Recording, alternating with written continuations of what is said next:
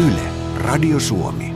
Kello on 18.06. Hyvää iltaa Radio Suomesta. Nyt alkaa Japanin maanjäristysilta, mutta mainitsen vielä siitä, että alun perin tällä paikalla piti olla lasten ja nuorten liikuntaan keskittyvä lähetys.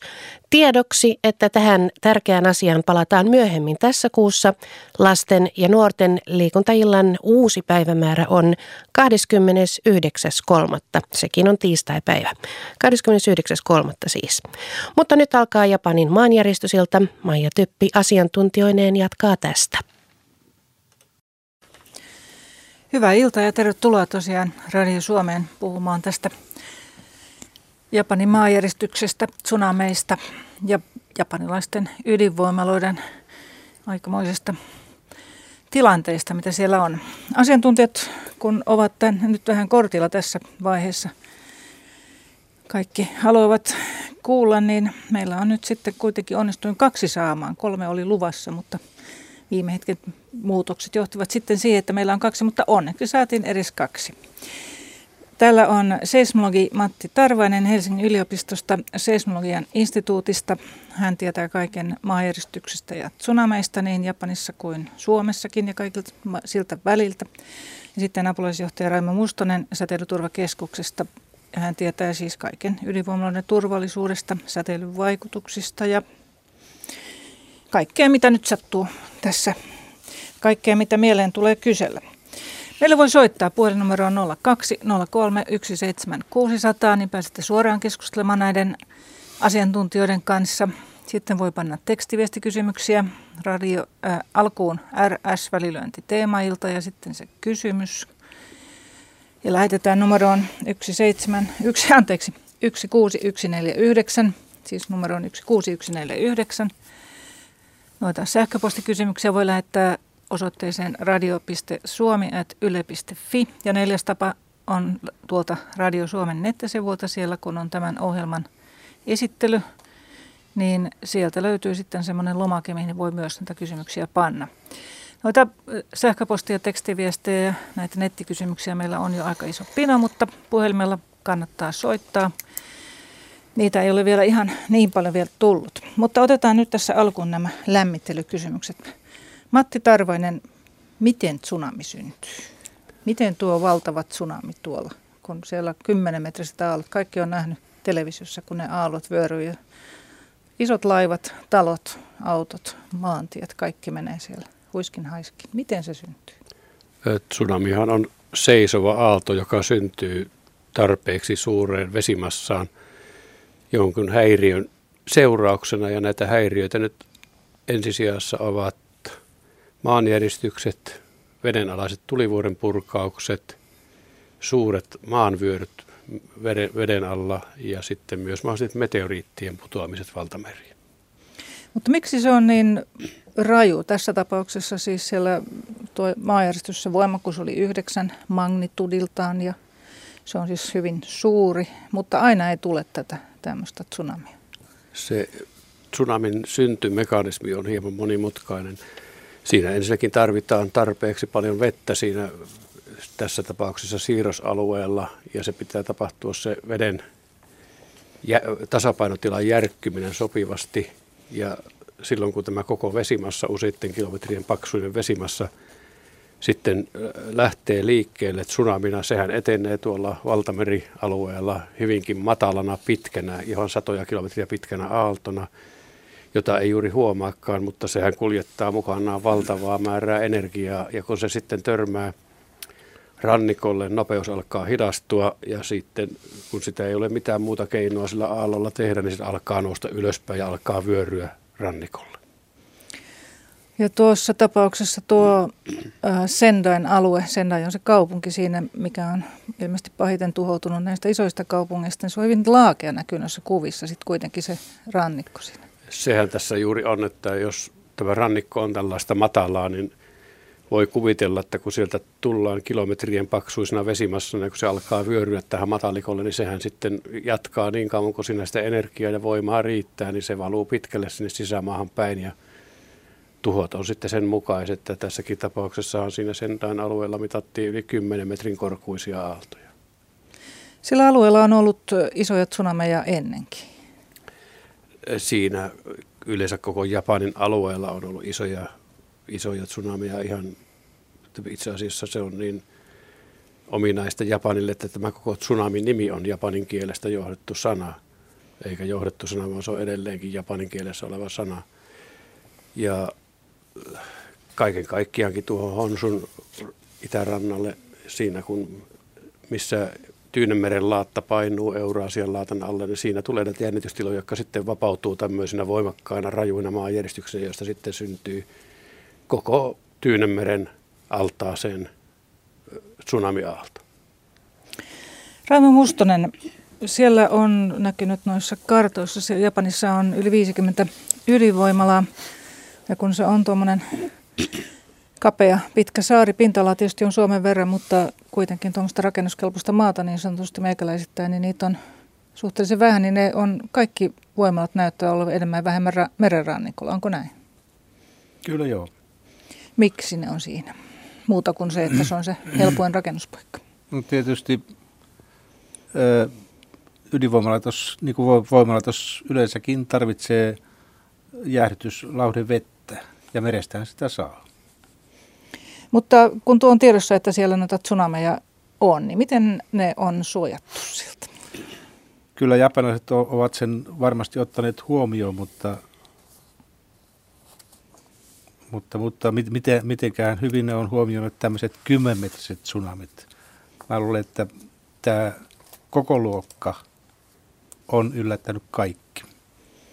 En mä tiedä, eh, ehkä tuota seismologia lukuun Joo, mutta tota, tässä kuitenkin kaikki, tämä, tämä Fukushiman alue on nyt pahiten kärsinyt. Onko, sitten, onko se sen takia, kun se on sitten osunut siihen se korkein aalto? Se on se syy. Itse, itse tuota, maan järjestyksestä nämä voimalaitokset ovat selvinneet. Että ne vauriot tuli siitä, että tämä tsunami, voisiko sanoa, kasteli nämä varageneraattorit – joita ei oltu suojattu näin isoa tsunamia vastaan. Et ne generaattorit, joiden tehtävänä oli sen jälkeen, kun sähköverkko menetettiin, ne generaattoreiden tehtävänä oli syöttää tätä jäähdytysvettä reaktoreihin. Ja kun generaattorit eivät käynnistyneet, niin, niin tuota, vettä ei saatu. Ja se tarvitsee jatkuvaa jäähdytystä tuo, kun sitä lämpöä siellä on, vaikka ne oli siis mennyt, ne oli suljettu ne reaktorit sen maanjärjestyksen jälkeen heti, peria- siis sillä tavalla, kun reaktori nyt suljetaan. Eli. No, ne sulkeutuu automaattisesti. Mutta siellä on lämpöä kuitenkin aika paljon. Lämpöä syntyy, syntyy jatkuvasti niin, niin kauan, vuosikausia senkin jälkeen, kun ne polttoaineniput on otettu pois sieltä. Niin niissä syntyy jälkilämpöä ja sen takia niitä pitää vuosikausia jäähdyttää, ennen kuin niitä voidaan lähteä jälleen käsittelemään tai loppusijoittamaan. No niin, nyt ensimmäinen soittaja tuolla jo odottaa vangalla. Soittaja on Järvenpäästä. Hyvää iltaa. Iltaa. Tässä tulikin oikeastaan vastaus minun ensimmäiseen kysymykseen. Niin se kuului, että vaurioituko nämä reaktorit siinä tärinässä siinä määrin, ettei niiden pikasulku onnistunut. Päätellen siitä, että se yksi vesisäiliö, jossa oli käytettyä polttoainetta, niin se vaurioituu niin, että se valui tyhjäksi. Ja sehän nyt pamahti viimeisi, viimeisimpänä räjähdyksenä, mutta ilmeisesti pikasulku sitten onnistui tuosta äskeisestä puheenvuorosta päätelle, vai kuinka? No niillä tiedoilla, mitkä minulla on, niin kyllä, kyllä näin on tapahtunut. No sitten geologille sellainen kysymys, kun perimätieto kertoo, että tuossa Espanjan länsipuolella oli manner tai saari, joka luonnonmullistuksessa hävisi kerta kaikkiaan – niin että Assoreiden vuorihuippu taisi jäädä näkyviin. Japanin vieressä on 10 kilometriä syvä hauta ja Japani on siinä Manderlaatan reunalla. Niin jos oikein kunnon mullistus tulisi, niin ja Japani luistaisi sinne hautaan, niin Futsijaavan päällekin jäisi vielä kolme kilometriä vettä. Öö, niin, eli oliko tämä nyt kysymys, että niin, jos, jos tällä lailla tapahtuu? Voisiko sellainen teoriassakaan tapahtua? Öö, ainakin se tuntuisi näin äkkipäätä aika mahdottomalta teorialta, että koska siinähän nyt kuitenkin tilanne on se, että Japanin saaret syntyvät siitä, että Tyynemeren laatta painuu tähän Euraasian alle ja siihen syntyy tämmöinen Aivan. saarikaareksi muodost- kutsuttu muodostuma. Se on periaatteessa vähän kuin ryttyyn painunutta rakennetta ja se kuorta, joka tosiaan kohoaa koko ajan sieltä menestettä. Kyllä, mutta se, vieressä, että, on, vieressä on syvä monttu, johon siinä, Japani mahtuisi. Si, kyllä mahtuisi, mutta siinä pitäisi tehdä sitten se, että se koko Japanin saaristo pitäisi työntää sinne syvänteeseen, jonne se sitten saattaisi upota. Mutta, Niitä tota, onneksi mutta, mutta, mutta tosiaan niin, nykyisen käsityksen mukaan se on täysin mahdotonta, että se koko saarisysteemi siitä jotenkin saataisiin luistumaan sinne Japanin hautaan. Kolmas kysymys, kun olen seurannut tuota mediaa, niin onko teidän mielestänne tässä nyt media vähän hurmahenkinen tämän ydinkatastrofin kanssa? Jos verrataan siihen, mitä tapahtui Japanissa 60 vuotta sitten, 20 kilotonnia pamahti kaupungin keskustassa – tempasi satoja tonneja multaa ynnä muuta korkeuksia ja sadatti sen sitten mustana sateena alas, niin eikös tämä ydinvoimalla ole nyt pikku liraus sen, sen rinnalla? Miten on Raimon Mustonen? No kyllä mä sanoisin, että se on itse asiassa päinvastoin, että ydinreaktorissa on, on, on sitä ö, uraani, uraanipolttoainetta huomattavan paljon enemmän kuin yhdessäkään ydin, ydinpommissa – on ja, ja kun sitä käytetään pitkään sitä samaa polttoainetta, niin sinne kertyy näitä uraanihajoamistuotteita, jotka ovat kaikki radioaktiivisia. Kysymys on siitä, että ydinreaktorissa radioaktiivisia aineita on paljon enemmän kuin, kuin ydinpommissa.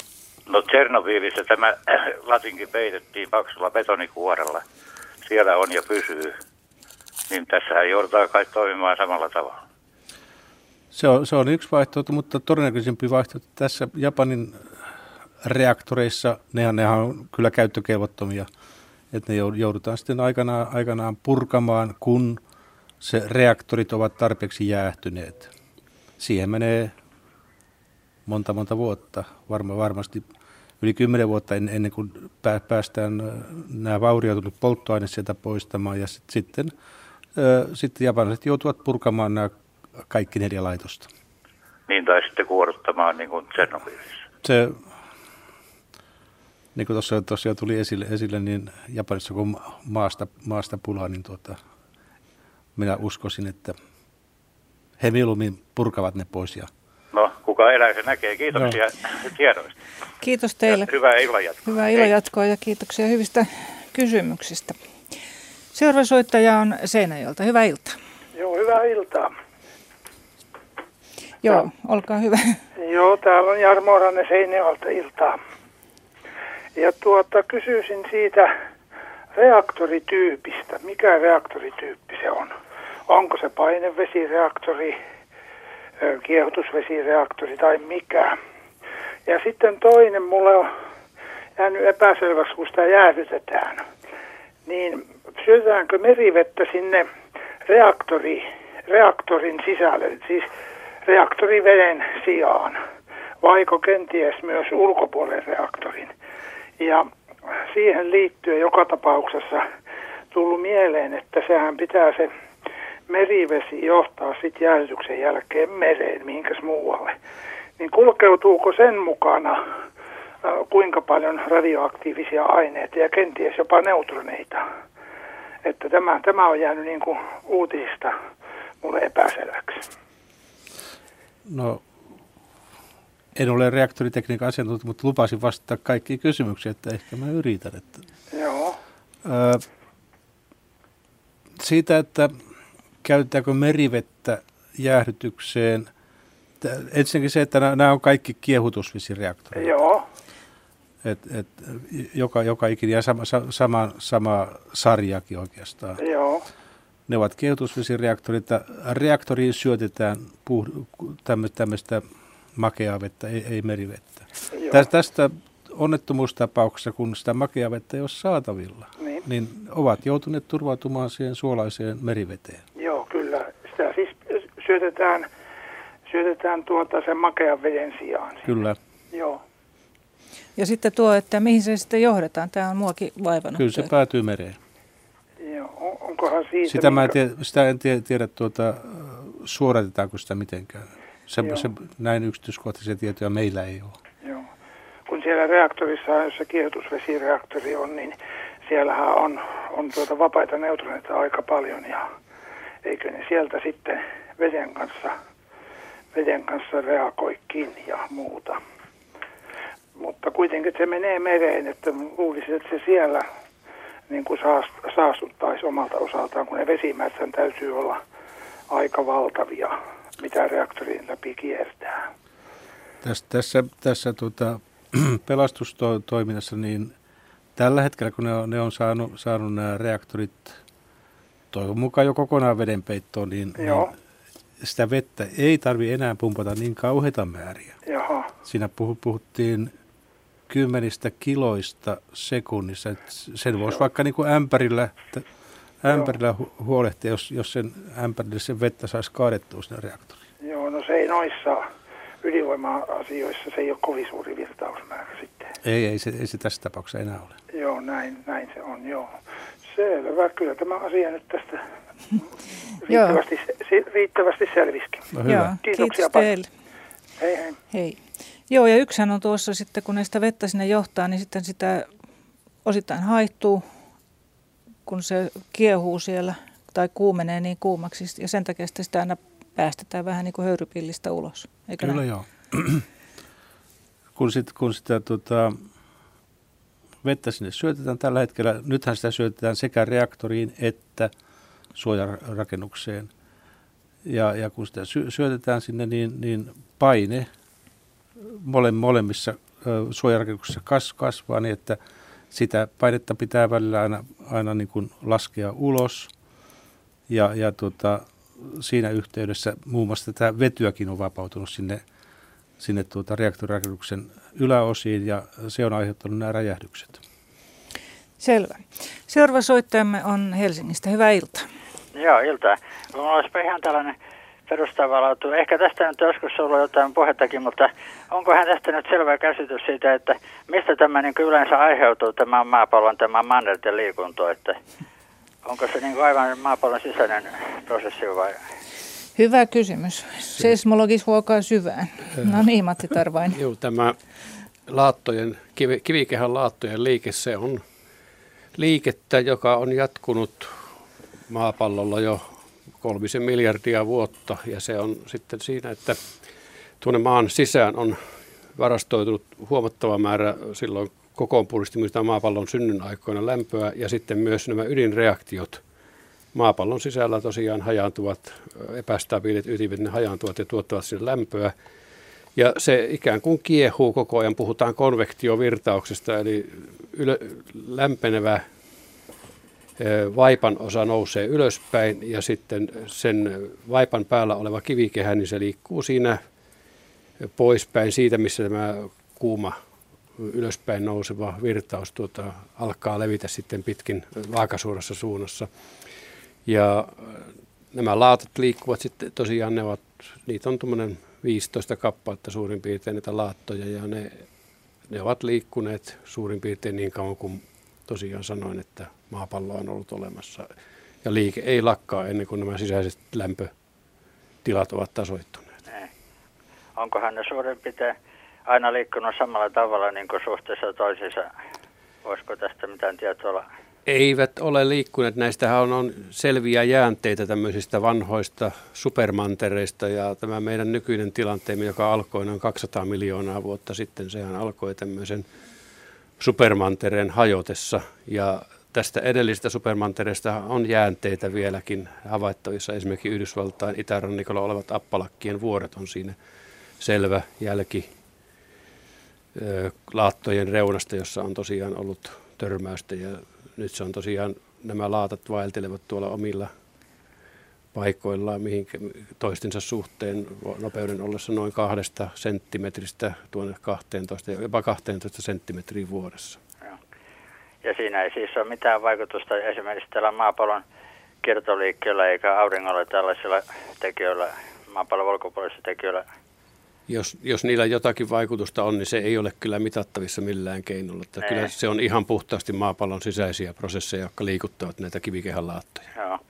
No siitä voisi ehkä vielä kysyä, että onkohan sellaista tietoa, että onko nämä koskaan aiheuttanut tällaiset tuota, maanjäristyksessä tota, niin kuin mitään siellä melko lähellä olevissa tulivuodissa mitään purkauksia, että onko tällaista havaittu?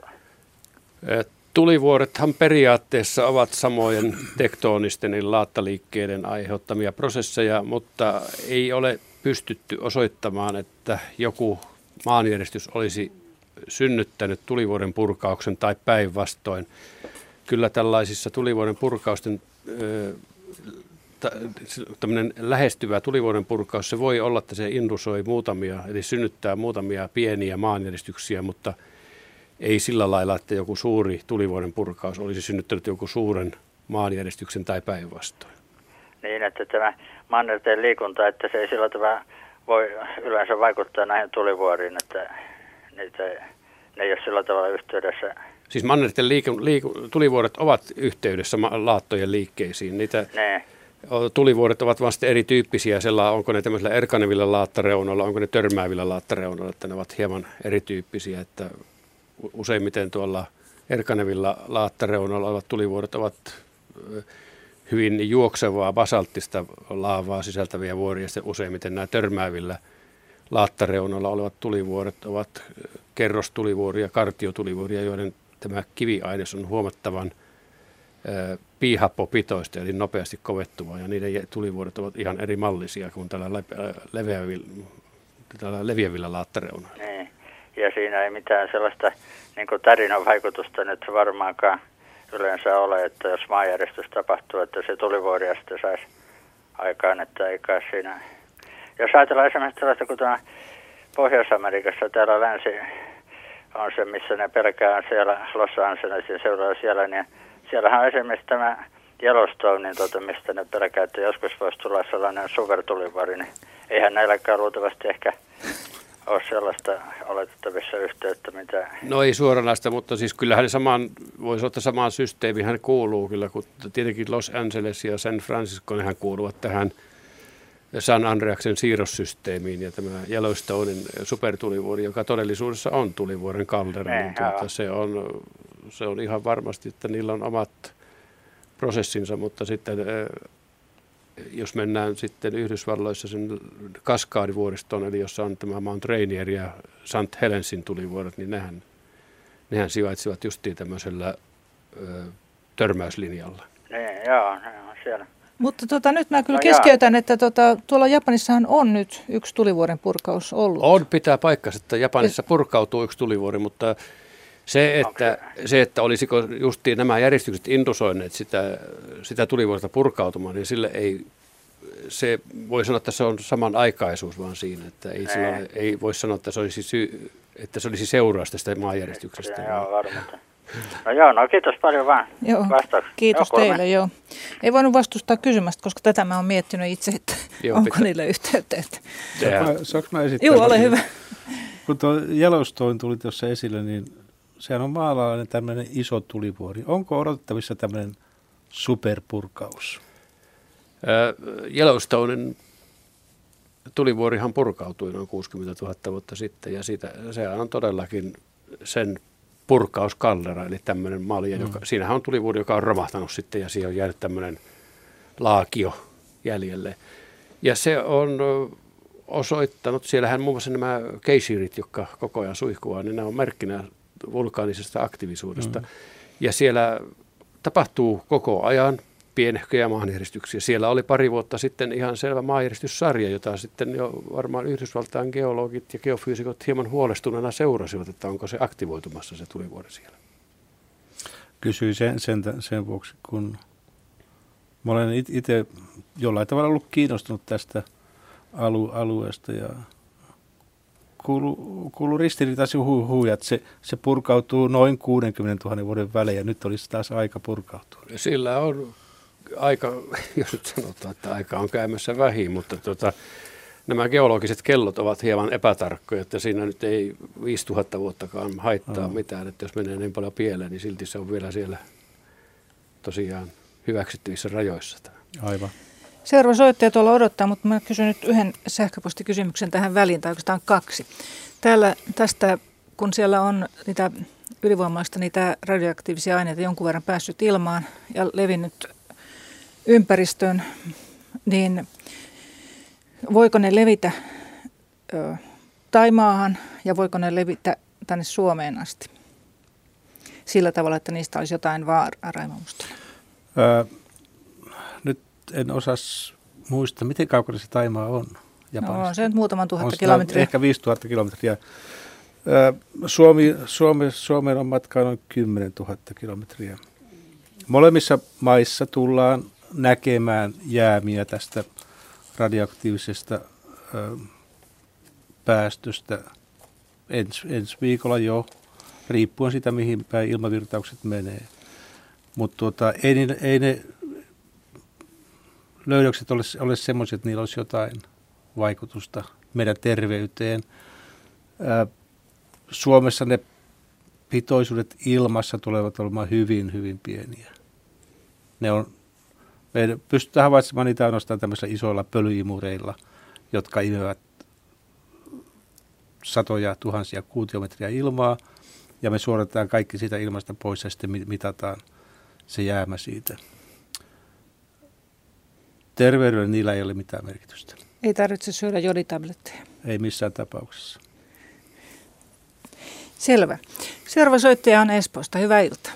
Kari Pajunen Espoosta iltaa. Joo, olkaa hyvä. Joo, tässä on kaksi asiaa. Yksi on sellainen, että olisin pyytänyt selvittämään ää, tämän Richterin asteikon, mistä nyt puhutaan.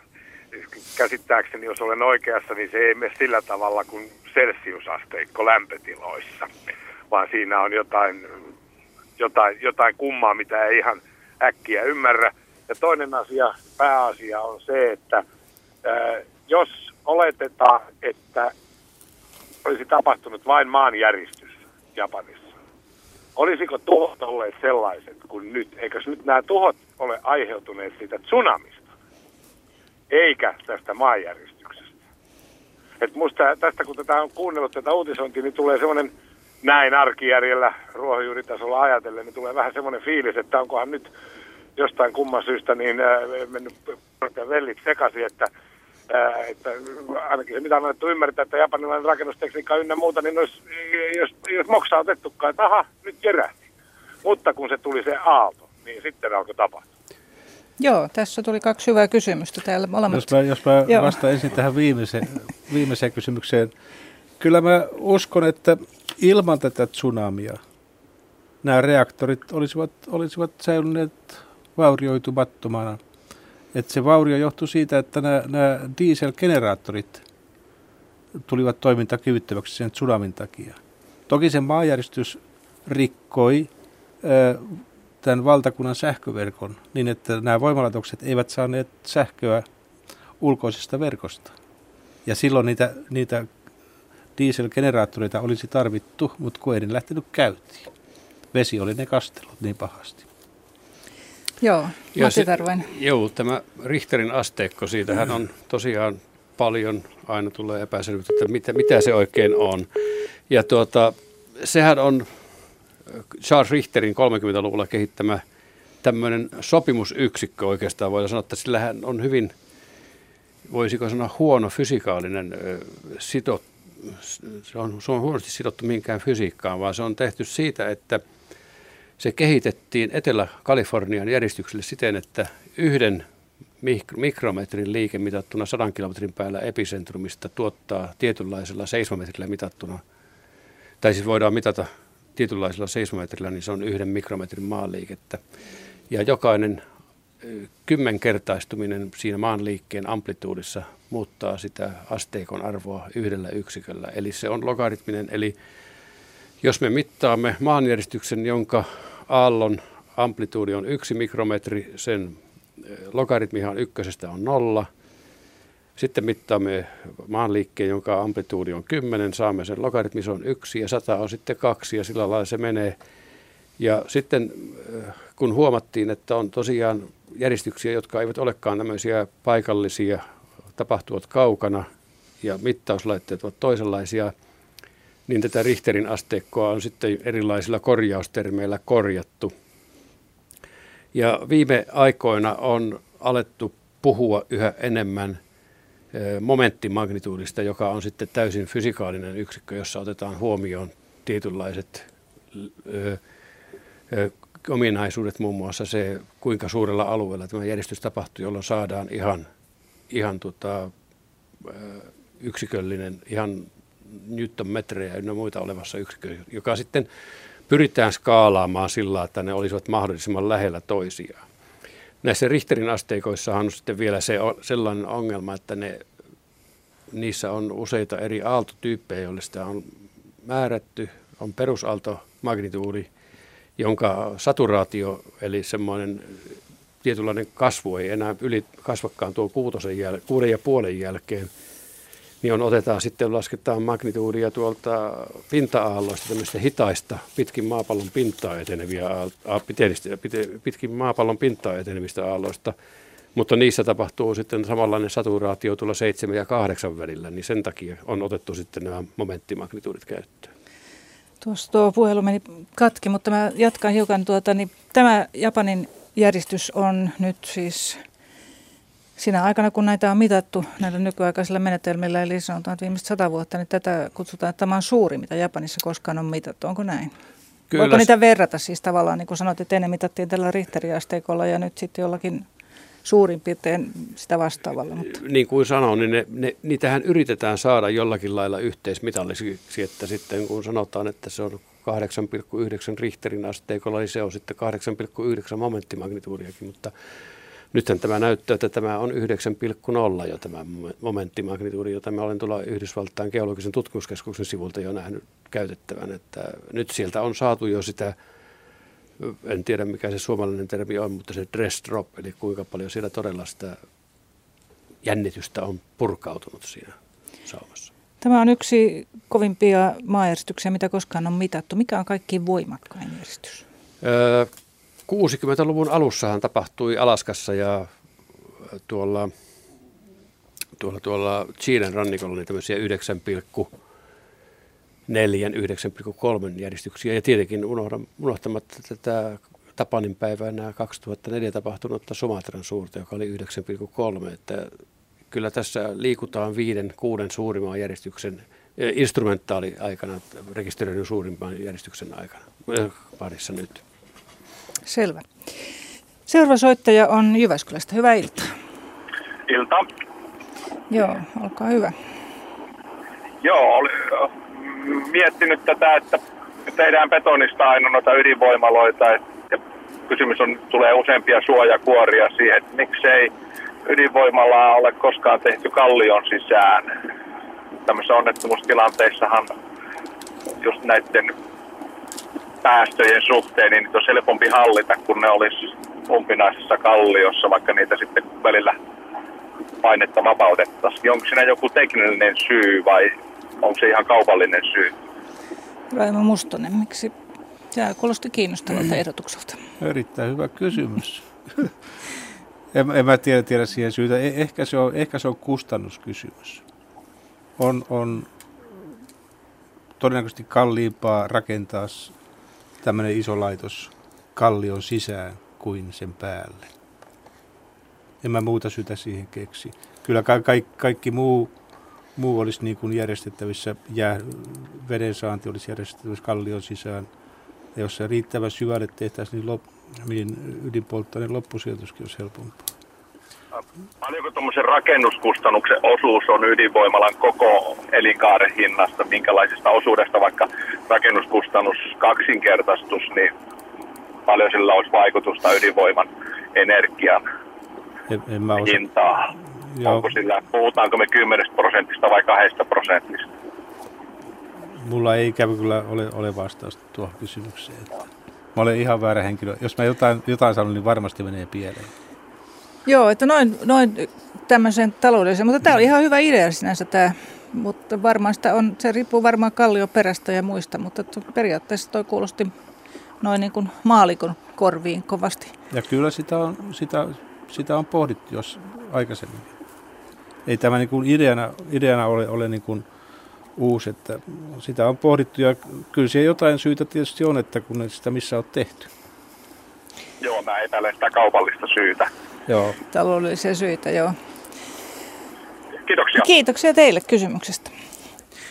Tuolla tässä Puhuttiin näistä joditableteista. Otan tuolla vielä yhden nettikysymyksen, että mitä se joditablettien syöminen aiheuttaa, Raima Mustonen? Jos niitä syö ihan tavallaan, nyt ei tarvitse syödä, sanoit tuossa äsken, mutta mitä se aiheuttaa? Mitä se... No tämmöisessä, ö, sanotaan nyt onnettomuudessa, hengitysilmaan ö, tai ilmaan yleensäkin leviää myös radioaktiivisia jodin isotooppeja, me kutsumme niitä isotoopeiksi. Ne ovat jodi, alkuainetta, mutta ovat radioaktiivisia ja ni, niitä on eri, eri hajo, tuota, puolitumisajoilla olevia. Ja kun ne joutuvat ihmisen kehoon, hengityksen tai ravinnon tai veden mukana, niin kaikki jodi hakeutuu hyvin aktiivisesti kilpirauhaseen.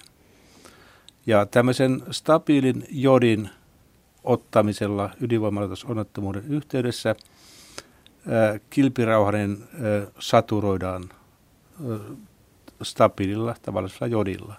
Niin, että se radioaktiivinen jodi ei enää hakeudu kilpirauhaseen, vaan, vaan menee elimistön läpi. Ja aiheuttaa näin, näin todella mitättömät säteilyannokset verrattuna siihen, että se jäisi kilpirauhaseen. Mutta sitten jos se ottaa, jos ihmiset ovat siis, kun näin Suomessa kuulemma on hamstrattu nämä apteekista kaikki joditabletit, joku nyt sitten hätäpäissä on syönyt, niin mitä sitä seuraa? Ää, ei oikeastaan mitään.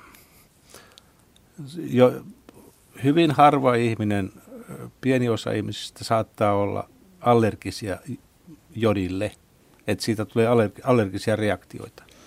Mutta muuten siitä tämmöisen pillerin nauttimisesta ei ole mitään mitään haittaa. Tosin ei sitä ole mitään hyötyä, jos sen turhaan päin ottaa. Ja nyt ei siis ole tarvetta? No Suomessa ei ole mitään tarvetta ottaa. Selvä. Sitten seuraava soittaja Nastolasta. Hyvää iltaa. No hyvää iltaa. Joo. Mäkelä täältä soittelee. Hmm. Kysykää niin. ihan rauhassa.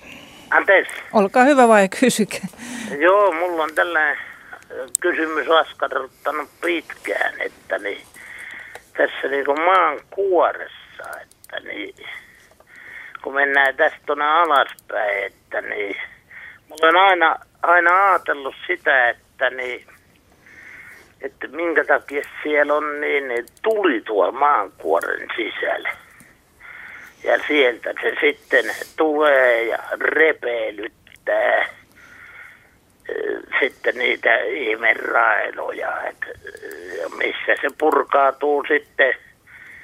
Ensimmäisenä tietysti tulivuoren purkauksena ja maankuoren heilauksena ja oh, sitten vesi nousee toiselle laatalle ja ne tyrkkää sen veden toiselle puolelle, mutta sitten vielä on sitten siihen kysymys, että niin että onko tämä maapallo joku vanha aurinko vai mikä tätä, vai onko se se puristussuhde tonne meidän maapallon magmakeskukseen, että niin Siinä olisi mun yksinkertainen kysymys. No se ei ole niin yksinkertainen, mutta Matti Tarvainen yrittää vastata. No, Kiitoksia no, kysymyksestä. Joo, tämä on hyvinkin pitkä oikeastaan vastaus, jos tosiaan tähän kaikkiin vastaisi, mutta tosiaan lähdetään sitä purkamaan, niin ensimmäiseksi maapallo ei ole mikään vanha aurinko, vaan oikeastaan se, mitä auringon, kunnan, aurinkokunnan synnystä, tai oikeastaan mitä aurinkoa rakentaessa noin 4,5 miljardia vuotta sitten jäi jäljelle, niin siitä rupisteltiin yksi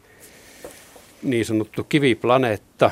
Ja tämä meidän kiviplaneettamme, se koostuu useista kerroksista. Tämä ensimmäinen muutaman kymmenen kilometriä paksu, eli kivi, kivikehä muodostuu, se on tosiaan kuoreksi kutsuttu, ja sen alla on tuommoinen puolielastinen vaippa, jonka lämpötila on sitten jo huomattavan korkea, ja siellä tosiaan kiviaines alkaa sulaa yksinkertaisesti, ja se, mitä syvemmälle mennään, niin lämpötila nousee yhä korkeammaksi, ja, ja todellakin siellä on satoin jopa tuhansien asteiden lämpötila, kun mennään ihan, ihan maapallon ytimeen, eli Eli nämä lämpö, se on tosiaan tämmöinen kerrostune, kerrostuneisuudesta syntyvä tosiaan tämmöinen hukka tai ylijäämä lämpö, joka pitää näitä kiviaineita sulana siellä ja sitten tietyissä kohdissa sitten purkautuu ylöspäin tämmöisiä rakosia pitkin ja muun muassa laatta rajoja pitkin ja sitten me havaitsemme ne sit, nämä lämpöprosessien tulokset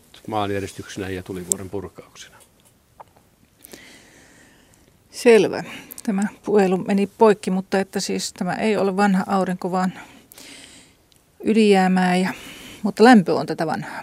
Niin se kysymys oli, että mi, miksi se on sula? Niin. Se on yksinkertaisesti tosiaan, että siellä on niin paljon näitä lämpöprosesseja. Tosiaan tämä maapallon ö, kokoon puristuminen, se on ihan sama kuin polkupyörän rengasta, kun pumpataan, niin siinä se venttiili se lämpenee kovasti. Ja kun se on tosiaan tässä, että painutaan kasaan, on painuttu kasaan, niin sinne on tosiaan tämmöistä, voi sanoa, että ihan adiabaattista lämpöä, joka mm. sinne on varastoitunut. Ja sitten to, todellakin nämä ydinreaktiot, jotka ovat varsin merkittäviä tuolla syvemmällä, niin ne, ne tuottavat koko ajan. Vaikka yksi aidot fissio tuottaa, onko se parisataa millielektronivolttia, joka on aivan mitätön energia, mutta kun niitä on tarpeeksi monta, niin sillä saadaan kivikin sulaamaan. Joo, ja sitten maa, maapallohan sisältää näitä lu, luonnon radioaktiivisia aineita, uraania ja toriumia, ja, jotka Kyllä. hajotessaan myös lämmittävät. Siis nimenomaan ne. Lämmittävät tuota, itse sitä ympäröivää aineesta. Selvä. Seuraava soittaja on Nurmijärveltä. Hyvää iltaa. Hyvää iltaa. Joo, olkaa Joo. hyvä. No niin, mietin, mietin tuossa semmoista, kun näin maa- ja maalaisjärjellä ajateltuna, niin tuommoinen ongelma kun tulee, niin varmaan painetaan jotain hätäiseisnappulaa, joka tarkoittaisi, että jossain vaiheessa niin kuin kuumeneminen ja, ja sitä kautta niin homma lähtee rauhoittumaan sillä. Miten se tosi, ilmeisesti niin kuin lämmön siellä aiheuttaa nämä ydinreaktiot. Ja miten kauan tämmöinen tämmöinen jäähdyttäminen sitten pitää jatkua, että homma saadaan rauhoittua. Raima Mustonen. Niin tätä me kai käsiteltiin tässä Joo, ai- aikaisemmin. vaan. Sanoisin, että yli kymmenen vuotta. Okei, eli aika pitkästä prosessista kysymys. Kyllä. Esimerkiksi Suomessa näitä, tätä käytettyä ydinpolttoainetta jäähdytetään noin 40 vuotta ennen kuin sitä ruvetaan loppusijoittamaan.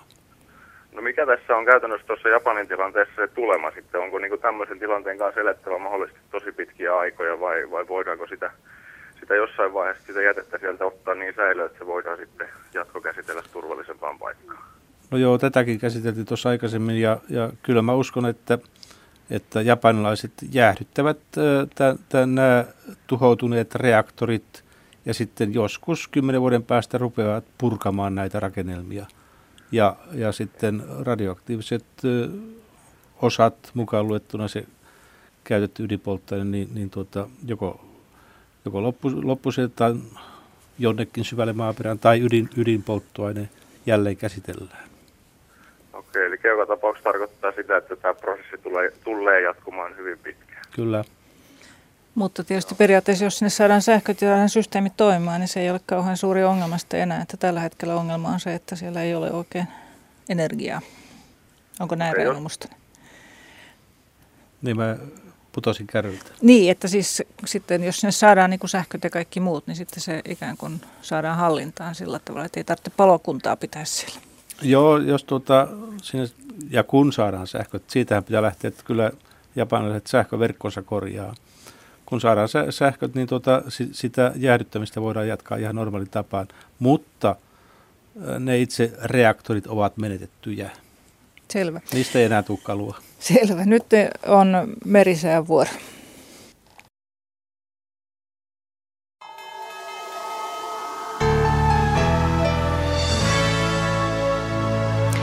Kello on 18.50 vuorossa on säätiedotus merenkulkijoille. Studiossa on Maija Salminen, hyvää iltaa. Fennoskandiassa oleva korkeapaine vahvistuu odotettavissa keskiviikkoillasta torstai-iltaan. Suomenlahti idän ja koillisen välille kääntyvää tuulta 3-7 metriä sekunnissa, hyvä näkyvyys. Pohjois-Itämeri, Ahvenanmeri ja Saaristomeri, idän ja kaakon välille kääntyvää tuulta 4-8 metriä sekunnissa, hyvä näkyvyys. Selkämeri suunnaltaan vaihtelevaa tuulta, huomenna etelän ja kaakon välistä tuulta 3-7 metriä sekunnissa, hyvä näkyvyys. Merenkurkku ja perämeri, etelän ja lounaan välille kääntyvää tuulta 2-6 metriä sekunnissa, Huomenna voimistuvaa tuulta päivällä 4-8 metriä sekunnissa, perämeren pohjoisosassa ylimmillään 11 metriä sekunnissa. Hyvä näkyvyys. Saimaa pohjoistuulta huomenna suunnaltaan vaihtelevaa, pohjoistuulta huomenna suunnaltaan vaihtelevaa tuulta 1-5 metriä sekunnissa. Hyvä näkyvyys. Ja kahden vuorokauden ennuste kertoo, että Suomen lahti etelän ja idän välistä tuulta alle 14 metriä sekunnissa. Pohjois-Itämeri voimistuvaa etelän ja idän välistä tuulta. Kovan tuulen todennäköisyys päivällä on 40 prosenttia. Ahvenanmeri, Saaristomeri ja Selkämeri voimistuvaa etelän ja idän välistä tuulta. Kovan tuulen todennäköisyys päivällä 20 prosenttia. Merenkurkku ja perämeri etelän puoleista tuulta alle 14 metriä sekunnissa. Sitten säärannikkoasemilla tänään kello 17. Happasaaressa lämpötila 0 astetta, pohjoistuulta 5 metriä sekunnissa, selkeä näkyvyys 45 kilometriä. Kotkarankki miinus yksi, pohjoiskoillinen neljä, Orengrund miinus yksi, pohjoinen kuusi, Emäsalo plus yksi, pohjoinen viisi, Kalbodagrund miinus yksi, pohjoinen viisi, Eestiluodon tuulitieto pohjoinen kolme. Harmaja nolla, pohjoinen viisi, selkeää yli 50, Mäkiluoto miinus kaksi, etelälounas kaksi, Bogashär 0, pohjoiskoillinen 3, selkeää yli 50, Jussarö miinus 1, tyyntä, selkeää 40, Hangon tulliniemi plus 1, pohjoinen 4, Russerö plus 2, lounas 1, Venö miinus 1, pohjoinen 5, Yttö miinus 2, pohjoinen 6, selkeää 45, Boksharin tiedot puuttuvat. Ristna miinus yksi, pohjoiskoillinen neljä, selkeä 45. Gotska Sandön miinus yksi, koillinen seitsemän, 35. Rajakari plus yksi, pohjoiskoillinen viisi. Fagerholm plus yksi, pohjoinen kolme. Kumlinge miinus kaksi, pohjoinen kuusi, selkeää yli 50. Nyhammi plus yksi, pohjoinen neljä, selkeää 45. Märket miinus yksi, pohjoinen kuusi, Isokari miinus neljä, pohjoisluode kuusi, selkeää yli 50, Kylmäpiilaja miinus kuusi, pohjoisluode kahdeksan, Tahkoloto miinus seitsemän, pohjoinen neljä, selkeää 40, Kristinan kaupungin Karhusaari miinus kuusi, pohjoinen kolme, Bredskäret miinus kolme, pohjoinen yksi, Strömmingsboden miinus seitsemän, pohjoinen yksi, Palassaaret miinus kolme, etelälounas yksi, Kallan miinus kahdeksan, e, länsiluode kaksi, Tankkar miinus seitsemän, luode yksi, selkeää 35, Ulkokalla miinus 11, lounas 2, Nahkianen miinus 7, etelä-lounas 3, Raahe miinus 11, lounas 2, 45, Oulun Vihreä saari miinus 9, pohjoisluode 1, 50, Marjaniemi miinus 13, etelä-lounas 4, selkeä 23, Kemi 1 miinus 10, etelä-lounas 5 ja ajoksessa lämpötila miinus 10 astetta, etelätuulta 4 metriä sekunnissa, utua näkyvyys 9 kilometriä. Meriveden korkeus on mitattu tänään kello 17. Kemi ja Oulu miinus, Kemi ja Oulu miinus 20 senttimetriä, Raahe miinus 21, Pietarsaari miinus 22, Vaasa, Kaskinen ja Mäntyluoto miinus 24, Rauma miinus 23, Turku ja Föglö miinus 22, Helsi, Hanko miinus 23, Helsinki miinus 22 ja Hamina miinus 19 senttimetriä. Ja vielä tietoja liikenteeseen.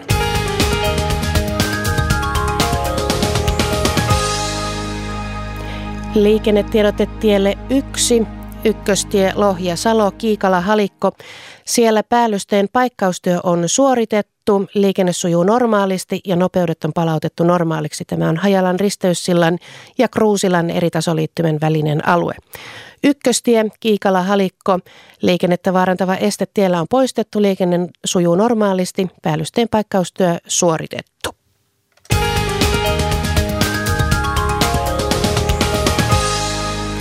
Ja nyt takaisin Japanin maanjäristysiltaan.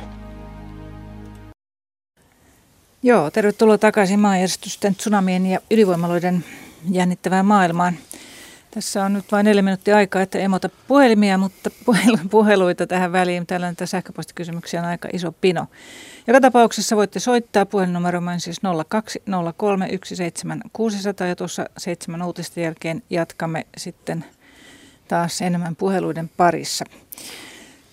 Otetaan tähän tämmöisiä muutamia kysymyksiä, että minkälaista lämpötiloista on kysymys sitten, kun ydinvoimalassa jotain alkaa sulaa? Raimo Mustonen, kun sinne sitä sanoit, että kun se vesi sieltä hävisi, kun sitä ei saatu enää pumpattua, niin mitä siellä sitä alkaa sulaa ensimmäiseksi? Se lämpö syntyy siinä ydinpolttoaineessa, siinä uraanidioksidipolttoaineessa ja se ensimmäisenä lähtee sulamaan. Sen sulamispiste on noin 2800 astetta, lämpötilat nousee todella korkeiksi ja, ja sen takia tämmöinen sula polttoainemassa myös porautuu aika paksun betoninkin läpi ennen kuin se jähmettyy.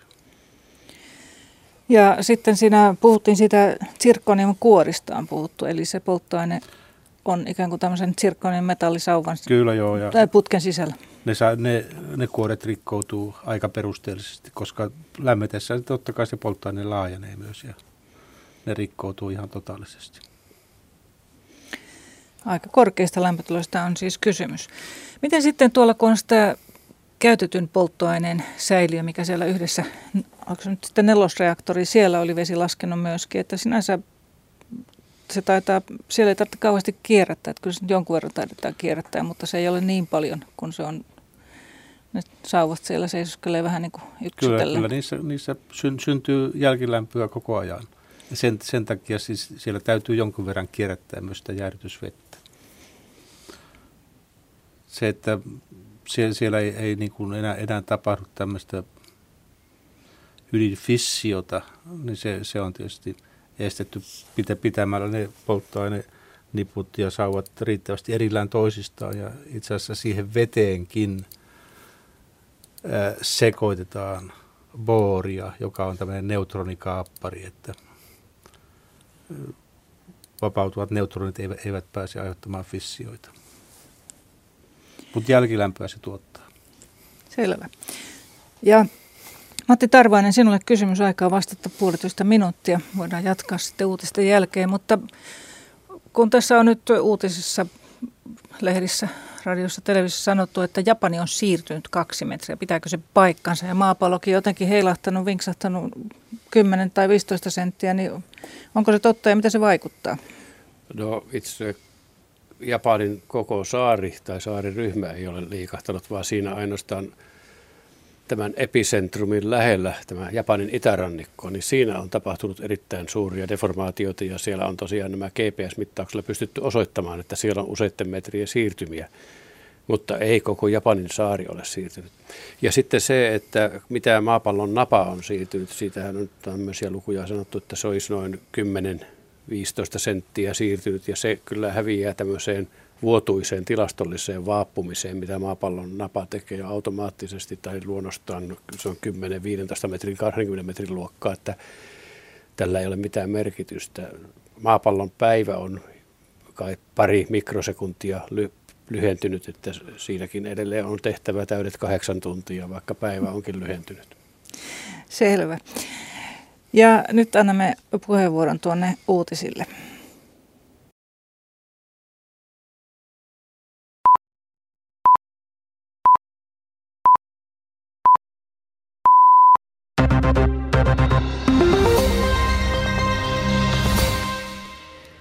Japanissa Fukushiman ydinvoimalan alueella säteilyn määrä on edelleen ihmiselle vaarallinen.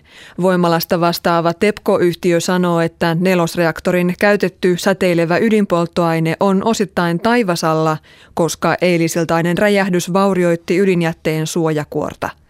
Nelosreaktorin jäähdyttämiseksi suunnitellaan veden ruiskuttamista helikoptereista.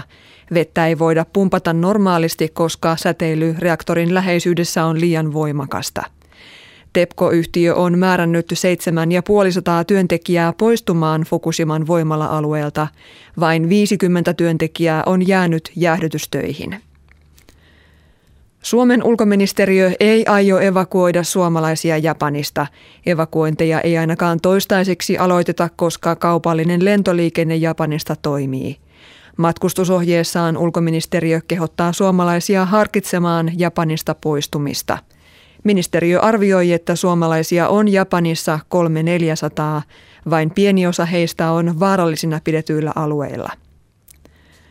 Japanin tapahtumat ovat pelästyttäneet myös sijoittajat. Osakekurssit ovat pudonneet voimakkaasti eri puolilla maailmaa. Erityisesti ydinvoimaan sidoksissa olevien yhtiöiden osakkeet ovat menettäneet arvoaan, mutta myös elektroniikka- ja autoteollisuuden osakkeet ovat olleet laskussa. Eri puolilla Suomea muistetaan Japanin katastrofia kynttilämielenosoituksissa. Helsingissä eduskuntatalon edustalla noin 500 ihmisen kulkue on osoittanut kunnioitusta maanjäristyksen ja tsunamin uhreille. Samalla osoitettiin mieltä ydinvoimaa vastaan. Pariisissa koolla olleet G8-maiden ulkoministerit eivät antaneet tukea Libyan lentokiellolle. G8-maat jäävät odottamaan YK turvallisuusneuvoston päätöstä – Ranska ja Britannia ovat olleet lentokieltoalueen perustamisen kannalla. Sen sijaan Saksa vastustaa sitä, koska sen mielestä kyseessä olisi sotilaallinen väliintulo. Persianlahdella sijaitsevan Bahrainin kuningas on julistanut maahan kolmen kuukauden mittaisen hätätilan. Hätä, hätätilalaki antaa turvallisuusjoukoille laajemmat valtuudet taistella demokratiaa vaativia mielenosoittajia vastaan – Eilen Saudi-Arabia ja Arabiemiraatit lähettivät Bahrainiin toista tuhatta sotilasta auttamaan mielenosoitusten tukahduttamisessa. Ja vielä sääennuste. Koko maassa on selkeää tai verrattain selkeää. Pohjoisessa puhaltaa kohtalainen lounaistuuli. Huomispäivän ylin lämpötila on maan etelä- ja keskiosassa nollasta plus kahteen ja pohjoisessa nollasta miinus viiteen astetta.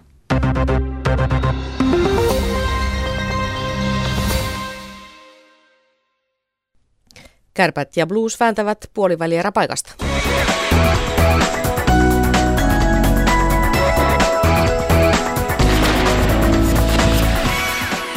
Tämän illan jääkiekon sm ottelu on siis pääosassa illan urheiluradioissa ja pitemmittä puhetta Ouluun. Ensimmäinen erä on pelattuna. Minkälaista viidettä Kärpät ja Blues tarjosivat Pekka Pietilä? Vajaa minuutti sitten päättynyt avauserä oli erittäin hyvää, kiihkeä pudotuspelikiekkoa. Tunnelma kaukalossa oli erinomainen ja tilanne ensimmäisen erän jälkeen on kärppien eduksi 1-0. Tuo erän ainokainen, ottelun ainokainen maali tähän mennessä syntyy ajassa 2.22. Kärppien tsekki kenttä pisti hyvän myllytyksen. Peter Tengrata pelasi kiekon Humlille, joka yritti pyöräyttää rystyltä.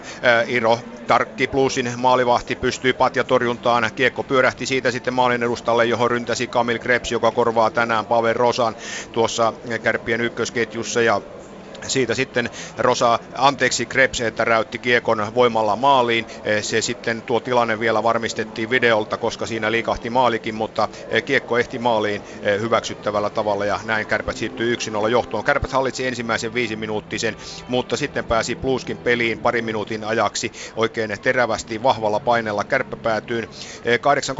8.38 oli pelattu, Timo Helblin kärppäpuolustaja sai kampituksesta selkeän jäähyn ja siinä oli Plusilla hyvää ylivoimaa Jani Lajusella aivan loistava paikka. Toimitti kiekon yläkulmaa kohti, mutta Ville Hostika kärppämaalivahti aivan mahtava hanskatorjunta. Se oli, se oli semmoinen kansainvälisen luokan pelastus kyllä Ville Hostikalta. Jari Sailiokin sai vielä ylivoimalla mahdollisuutensa, mutta Plus ei onnistunut maalia tekemään.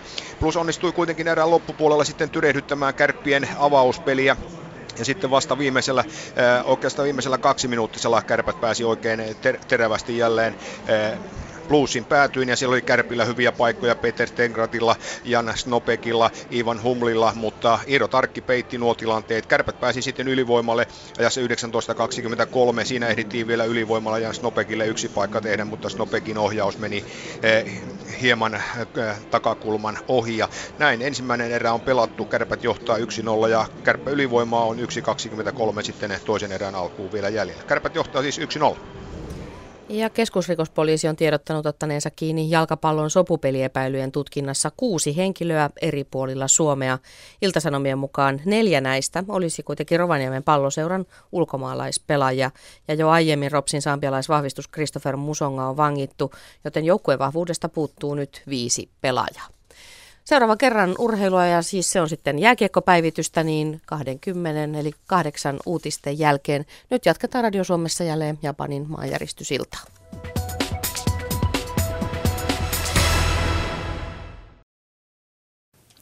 Tervetuloa taas maanjäristysten, tsunamien ja japanilaisten ydinvoimien, ydinvoimaloiden pariin. Asiantuntijoina ovat siis seismologi Matti Tarvainen Helsingin yliopiston seismologian instituutista ja apulaisjohtaja Raimo Mustonen Säteilyturvakeskuksesta. Tuossa puhuimme juuri ennen uutisia. Puhelinnumero, anteeksi. Voitte soittaa meille puhelinnumeroon 0203 17600. Sitten voi lähettää tekstiviesti kysymyksiä RS teemalle ilta ja sitten kysymys ja se lähetetään numeroon 16149. Sähköpostikysymyksiä osoitteeseen radio.suomi.yle.fi tai sitten Radio Suomen nettisivuilta. Siellä on se lomake, mistä voi lähettää näitä kysymyksiä. Mutta jatketaan hiukan siitä, mitä puhuttiin juuri tuossa ennen kello seitsemää. Matti Tarvainen, kerroit siitä, että onko Japani siirtynyt. Ja sanoit, että joku kohta on siirtynyt useita metrejä, mutta ei koko Japanin saaret. Että mikä siellä on liikkunut? Mä mainitsin jo tuossa ennen uutisia, että selvästi siinä epicentrin – Eli länsi, siis keskuksen. Eli, eli keskuksen lähellä sen itä, länsi, länsipuolella, niin siinähän tämä Honsunsaari on selvästi sen Honsunsaaren itäreuna on siirtynyt selvästi länteen päin tai itään päin useita metrejä, että se on pystytty ihan GPS-mittauksella todentamaan. Siellähän on tämmöinen GPS-verkko, joka havaitsee ihan muutaman jopa senttimetrin suuruisia liikkeitä, niin tämä tosiaan pystytty havaitsemaan. Ja ei tämä ole ainutlaatuista, että ö, tämmöisiä suuria siirroslinjoja on historiallisena aikana tapahtunut hyvinkin paljon, ja yksi kaikkein kuuluisimpia varmaan on vuonna 1906 San Francisco järjestyksessä, jossa siellä Woodlandsin, anteeksi Woodvillen kaupungin lähellä olevassa karjatilalla, niin siellähän laidun aita siirtyy 2,5 metriä muodostaen tosiaan ison aukon, joka on tänäkin päivänä siellä aidassa näkyvinä ja siinä on tosiaan merkitty se San Franciscon suuren järjestyksen aiheuttama liike. Ja tämmöisiä pystysuoria siirrosliikkeitä on moneen paikkaan, että maan pintahan on hyvin elastinen, että ei se tarkoita, että jos jossakin paikassa tapahtuu neljän metrin liikettä, se tosiaan tuhannen kilometrin päässä tapahtuisi yhtä suurena. Ei, se on ihan sama kuin jos otetaan pitkä lankku ja sitä väännetään toisesta päästä, niin ei se koko matkalta välttämättä väänny. Selvä. Ja vielä yksi tuolta sähköpostikysymyksistä. Ihmiset ovat huolestuneita ja yritetään vastata heille. Raimo Mustonen, tuolla kysytään, että, että jos nyt sattuisi sitten sopivat tuulet olemaan, että kaikki tuolta ydinvoimaloista karkaavat päästöt nousisivat, mitkä nousivat ilmaan ja lähtisivät kohti Suomea, niin ja sitten ei mitään sataisi matkalla, niin voisiko sieltä tulla Suomeen samalla lailla kuin Tsernobylissa aikanaan tuli tätä radioaktiivisia aineita sateen mukana? Onko, siellä, onko se mahdollista? Kysyy nimimerkki, kertokaa totuus. Joo, tämä on tietysti kysymys, joka kiinnostaa, kiinnostaa monia Suomessa – Tämmöistä mahdollisuutta, mikä tapahtui Tsernobylissa, niin ei ole täällä Japanissa. Tsernobylissa tämä radioaktiivis, radioaktiivisuus, radioaktiiviset aineet nousivat hyvin korkealle kahteen kolmeen kilometriin sen takia, että se grafiittireaktori paloi kymmenen päivää. Ja kun ne nousivat tuonne, tuonne ylös, niin, niin siellä oli silloin tämmöiset suihkuvirtaukset suoraan kohti Skandinaviaa ja sitten, sitten äh, Skandinaviassa tapasivat ensimmäiset sateet ja se tuli sateen mukana alas. Tämä ei ole mahdollista täällä Hiroshimassa, koska tämä leviäminen tapahtui hyvin matalalla ja, ja tota, voisi sanoa nyt onneksi vielä merelle päin. Ja sitten äh, Japanin länsipuolella on, on laaja matalapaineen alue tällä hetkellä – sade tulee pesemään hyvin puhtaaksi tämän, tämän päästön meren päällä jo. Eli tämä on niin kuin voisi sanoa onni onnettomuudessa. Se, mikä jää ilmakehään, ilmakehään sitten, niin sekoittuu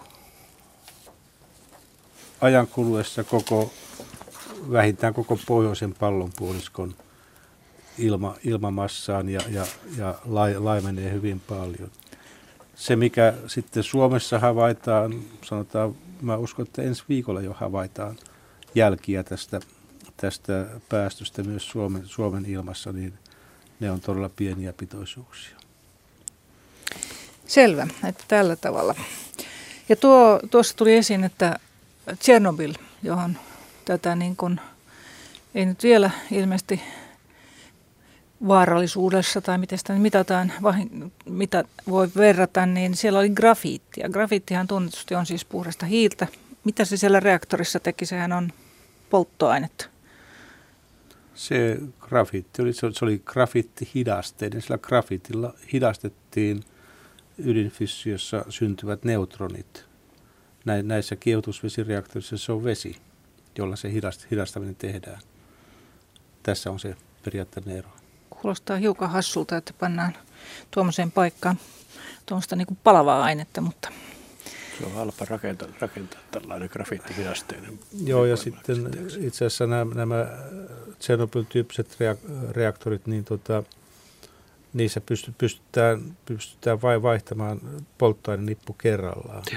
Sie, siellä on niin kuin satoja pieniä eri yksittäisiä reaktoreita samassa nipussa. Että en mä tiedä, miksi venäläiset aikoinaan tämmöisen kehitti, mutta tota, tämmöistä ne käyttää. Joo, joka tapauksessa vaan siis sitä, että ne on ihan erityyppiset. Tässä käyttää vettä ja siellä oli grafiittia, että samanlaista tulipaloa ei pysty syntymään ei, siellä. Ei missään tapauksessa. Selvä. Seuraava soittajamme on Vantaalta. Hyvää iltaa. Joo, hyvää iltaa Laaksonen Vantaalta. Tuota, mä olen tästä sunnuntai Helsingin Sanomien lehdestä katsellut tätä Fukushiman reaktorin kaaviokuvaa. Ja nyt jos tästä niin kuin maalikkona yrittäisi saada käsitystä, niin eh, jos nämä syöttövesipumput putoaa pois tästä ensiöpiiristä, eli nehän on ilmeisesti täysin sähköverkko- tai, tai varavoimakäyttöisiä, niin tässä ei näyttäisi olevan mitään muuta semmoista – jäähdytysjärjestelmää, joka esimerkiksi perustuisi painevesiverkosta saatavaan jäähdytykseen. Mä olisin verrannut tätä tavallaan tavalliseen puukattilaan, jossa nyt jo muutaman vuoden ajan on EU määrännyt, että tämmöisen käyttövedestä tulevan automaattisen jäähdytysjärjestelmän, jos kattila keittää, niin, niin se, siellä alkaa kylmä vesi virrata painevesiverkosta sen, sen, sen kattilan läpi. Ja näin ollen se kiehuminen tai jähtyminen sitten niin kuin hoidetaan ilman niin kuin sähköä. Niin tässä, pitääkö tämä paikkaansa tämä käsitys, että tässä ei ole, että nämä kaikki jäähdytysmahdollisuudet on niin kuin sähköpumppujen, sähkökäyttöisten pumppujen varassa. Ja, ja jos näin on, niin miksi sitten näin on jätetty? Raimo Mustonen, pystytkö vastaamaan? Täytyy. Sanoit, että et ole ihan varsinaisesti ydinvoimatekniikka, mutta yrittää vastata. Ei, kyllä mä olen, olen niin kuin säteilysuojelija ja, ja en, en, en niin kuin tunne tätä teknistä rakennelmaa niin tarkkaan. Mutta se, mitä mä olen tässä nyt viimeisten päivien aikana kuunnellut, kun asiantuntijat ovat asiasta puhuneet, niin olen jäänyt siihen ymmärrykseen, että kaikki jäähdytys on tosiaan sähkön takana. Joko, joko, joko verkkosähkö. No se onkin just nimenomaan ihmeellistä, että, Joo, kyllä. että näin on. Siis tässä on myöskin nämä varaakut täällä ylhäällä, jotka voidaan helikoptereilla esimerkiksi vaihtaa, mutta että kuitenkin niin täysin sähköstä riippumatonta jäähdytysjärjestelmää, niin ilmeisesti se on sitten nämä palokunta, joka pystyy sitten pumppaamaan ikään kuin tuonne säiliöön sitten. Tai siinähän on itse asiassa niin kuin sisäkkäiset säiliöt tosiasiassa, niin josta molemmista sitten saattaa haihtua vettä ja höyryä, joka höyrystyy ja muuttuu vedeksi ja aiheuttaa sitten niitä räjähdyksiä. Mutta tota... Joo, näinhän siellä Japanissa on, on, on nimenomaan toimittu. Ak, akut, joita siellä, siellä käytettiin, kestivät kahdeksan tuntia. Ja, Joo, jälkeen, ja se on aika pieni aika, se kun ajatellaan, aika... että tätä pitäisi jäähdyttää niin kuin kuukausi tai Kyllä. jopa vuosi tolkulla. Kyllä. Ja se akku voi olla mikä ratkaisu silloin. He, he käy, käyttivät akkuja ja joutuivat sitten tuomaan äk, äkkiä vara-akkuja, niin kuin sanoit, niin helikopterilla niitä, niitä jos, jostakin löydettiin ja tuo, tuotiin paikan päälle. Joo, siellä niin siellä oli sitten jotkut pumput, jotka toimivat kyllä niin kuin tällä höyrypaineella, mutta tuota, il, ilmeisesti, ilmeisesti niitäkään ei voitu käyttää kovin paljon. Ja sitten se lopullinen ratkaisu, mihin he päätyivät, oli, oli se, että ne paloautot ajettiin sinne reaktorin rakennuksen seinän viereen ja vesipostista, vesipostin avulla merestä ruvettiin, Joo, mutta ruvettiin se pumppaamaan. silloin, että nämä täytyisi mitottaa nämä vesipostitkin ihan varmaan toisenlaisiin virtausmääriin. Että Kyllä. Jos, jos se suunniteltaisiin niin kuin painevesiverkkoon vielä semmoinen lisävarmistus, niin se täytyisi mitottaa se putkisto sitten vielä erikseen. Kyllä, olette aivan oikeassa. Näin, jos jälkiviisastellaan, viisastellaan, niin tuota, kyllä näiden varageneraattoreiden sijo- sijoittaminenkin oli, oli täysin virheellistä, että ne sijoitetaan muutama kymmenen metrin niin, päähän, päähän mere, mere... lattialla, missä kyllä. vettä, vettä niin kuin, mistä niin kuin vesipinta alkaa nousta ensimmäiseksi, niin nehän hukkuu se saman tien ne varageneraattorit. Aivan. Että nehän pitäisi olla jossain korkealla hyllyllä. Kyllä, olen, olen, olen ymmärtänyt, että itse asiassa nyt, nyt olen tunne, tunne, tunne itseni todella niin kuin ylpeäksi, kun voin olla säteilyturvakeskuksen palveluksessa. Meitä on syytetty turhan vaativiksi näissä nipottajiksi, turva, nipottajiksi näissä tur, turvaratkaisuissa. Mutta tuota, Mut tosiaan niin EU on vaatinut jo muutaman vuoden tavallisiin puukatti. Mullahan on täällä semmoinen puukattila, joka varaa kahden kuution vesivaraa ja, ja, ja tota, jos se kierto latauspumpusta häviää virta tai sulake palaa, niin, niin se kylmävesiverkon paineventtiili aukeaa ja alkaa jäähdyttää sitä kattilaa, puu, tavallista puukattilaa. No. Joo, mä, tässä tuli vaan mun mieleeni semmoinen, että tuota, en ole mikään alan asiantuntija, mutta että kun siellä on kuusi reaktoriyksikköä, niin se on hiukan vaatisi aika isot vesijohtoputket, että siellä ei kyllä taida olla sellaista kunnollista vesijohtolaitosta. Niin, mutta se täytyisi ehkä ottaa nämä meri, se täytyisi jotenkin sijoittaa sitten vielä, että tulisi luontainen vesipaine esimerkiksi merestä olisi mahdollista käyttää jäähdytykseen. No mä rakentaisin.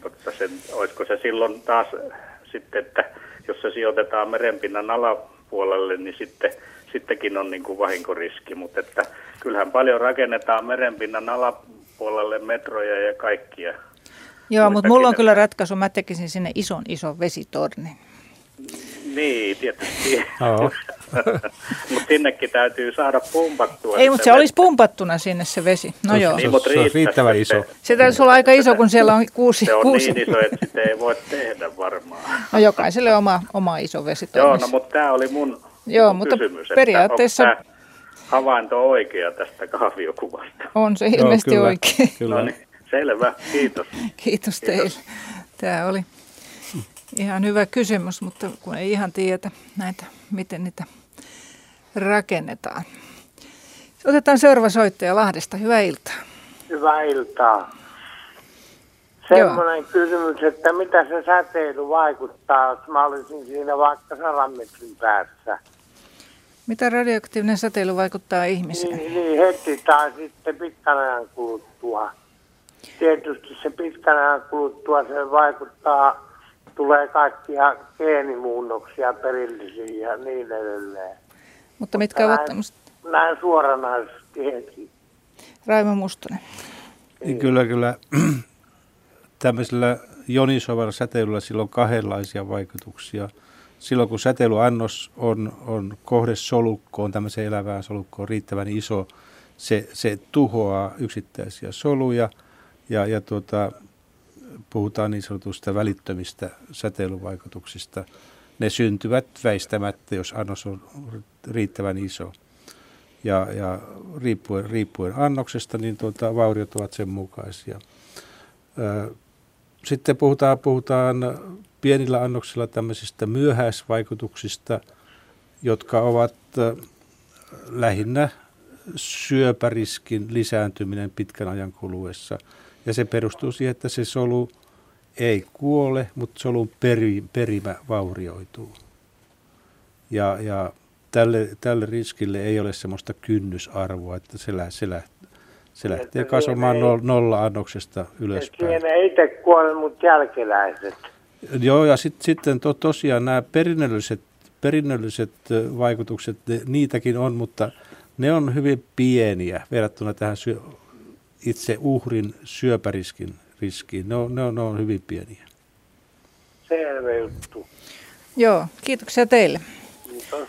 Tätä samaa on tuolla sähköpostikysymyksissä useampikin ihminen kysynyt, mutta että se on siis se vaan, se säteily siis, jos sitä oikein iso annoksen saa, niin onko siellä ollut niin korkeita säteilyarvoja tuolla missään, kun siellä on puhuttu, että siellä on hyvin korkeita arvoja siellä nelosreaktorilla, kun se nyt sitten oli. Joo, me, me ei olla saatu, saatu tuota, tietoja korkeista annoksista.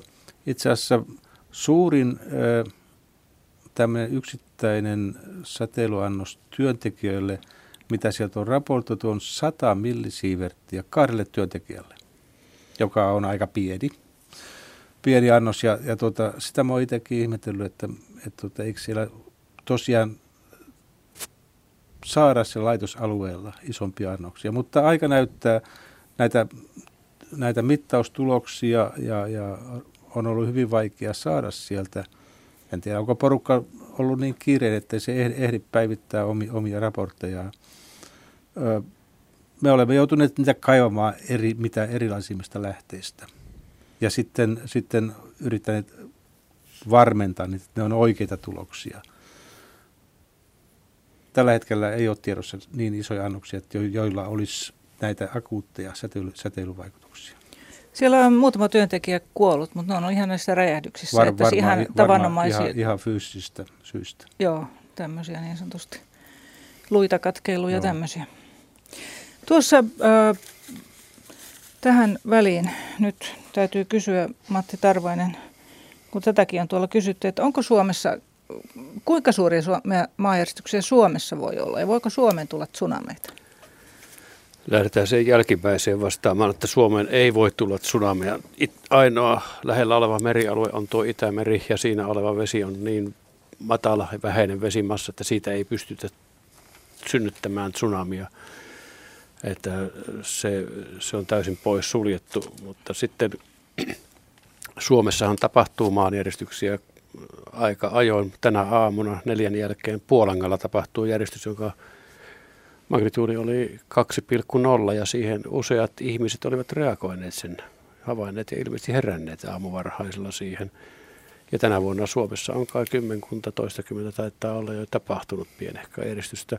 Se, että kuinka iso Suomen alueella tapahtuva maanjärjestys voi olla, niin se on tämmöiseen tilastolliseen kumpellin ääriarvomalliin perustuva oletus, että se olisi tuolla 4,8-4,9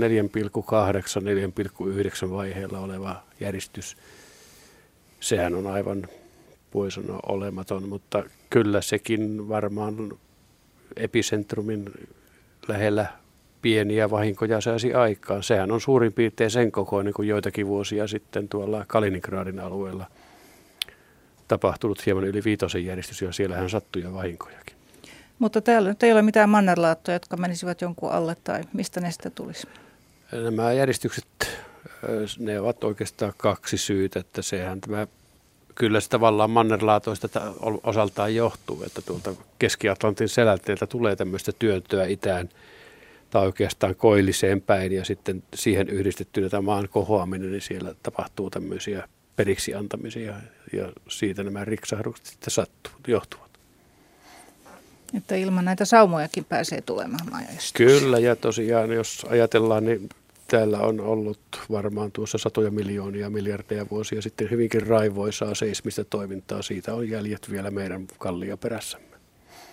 Mutta onneksi ne meni jo. Ne meni jo. Selvä. Seuraava soittaja Rovaniemeltä, hyvää iltaa. Hyvää iltaa, Maunu Hurtik soittelee. Joo, olkaa hyvä. Joo, kysymys koskee tsunameita, että kun nehän käsittääkseni voi syntyä myös muusta kuin maanjäristyksestä, eli jos esimerkiksi iso maakappale putoaa veteen.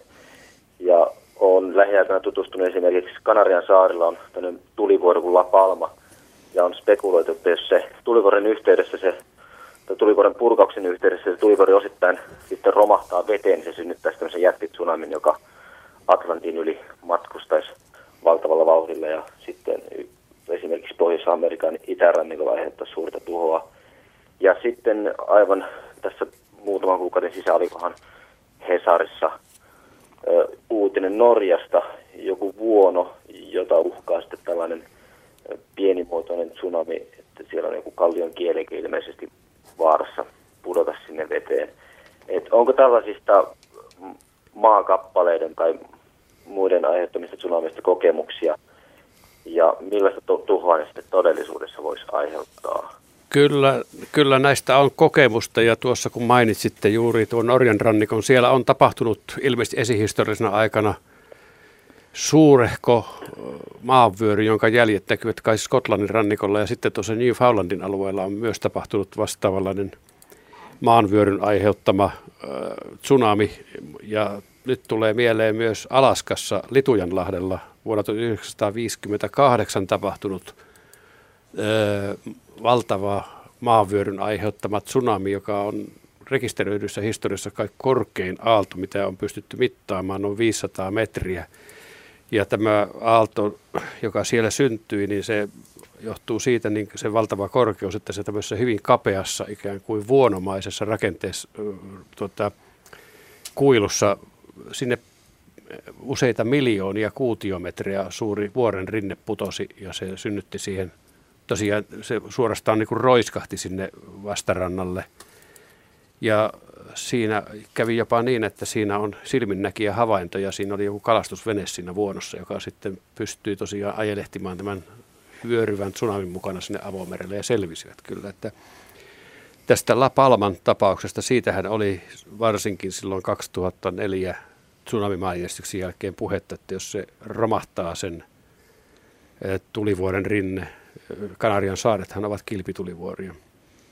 Ne, eli jos se romahtaa Atlantin valtamereen, niin se synnyttää kyllä ihan varmasti tuohon ää, Brasilian rannikolle ja Karibian meren ja osittain Pohjois-Amerikan itärannikolle, se synnyttää ihan varmasti tsunami.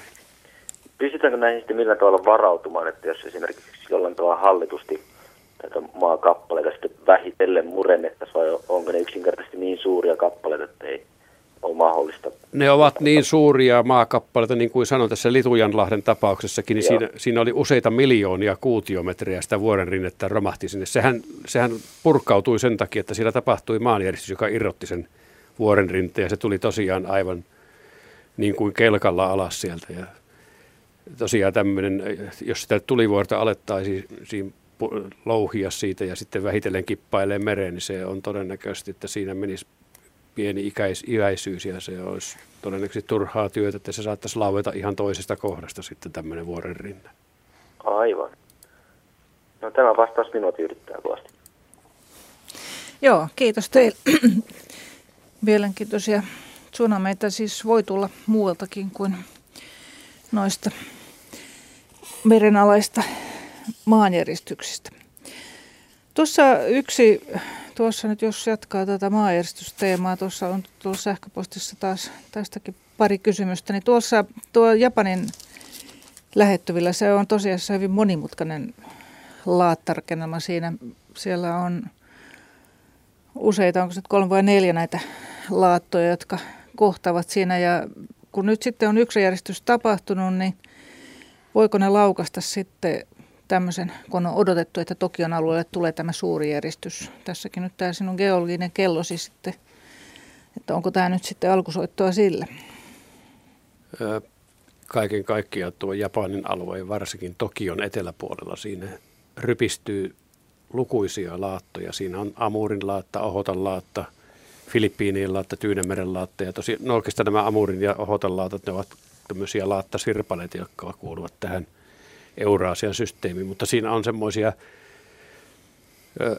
saumakohtia, jossa on hyvin monen laatan törmäyskohtia. Siinä, siihen helposti varastoituu tätä jännitysenergiaa, joka sitten saattaa synnyttää suuren maanjäristyksen.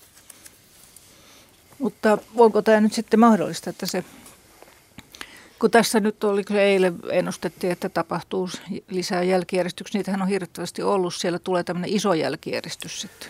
Ö, joo, tämä japanilaisten, oliko se ihan geologien vai oliko se Japanin meteorologisen keskustutkimuslaitoksen ennustetta 24 tunnin aikana sattuisi todella suuri järjestys nimenomaan tässä Tokion alueella, niin en tiedä mihinkä heidän ennustuksensa perustui vai oliko se mahdollisesti joku mallitusvirhe, mutta tämä viime perjantainen järjestys, sehän sattui tuommoisen noin 600-700 kilometriä pitkän repeämään linjan keskellä. Siitä semmoinen prisma äh, repesi ja siihen jäi molemmille puolille tuon parisataa kilometrinen suikalle. Ja, ja jos ne rupeavat ne kaksi pienempää prismaa siitä liikkumaan, niin nehän synnyttävät myös suuria järjestyksiä. Ja kuinka se sitten lähtee lähteekö se tähän eteläiseen haaraan mahdollisesti purkautumaan vai lähteekö ollenkaan, lähteekö se pohjoiseen haaraan ja menee sinne Hokkaidon alueelle, jossa on myös suuria järjestyksiä tapahtunut viime vuosina, niin sitä on mahdoton sanoa, että tänään iltapäivällähän oli jo Japanissa tuommoinen kuuden, päälle kuuden järjestys Tokion alueelle, joka siellä oli jo heiluttanut taloja kovasti, että kyllä siellä tiettyä huolta ja murhetta on alueella, että kuinka tämä laattareuna nyt käyttäytyy ja elää tässä seuraavien kuukausien aikana. Joo, kyllä tietysti on taipumusta, että kun siellä on tämmöinen näinkin iso järjestys ollut, niin jälkijärjestyksiä tulee. Niin. Joo, Raimo tuota, sitten Matille kysymyksen.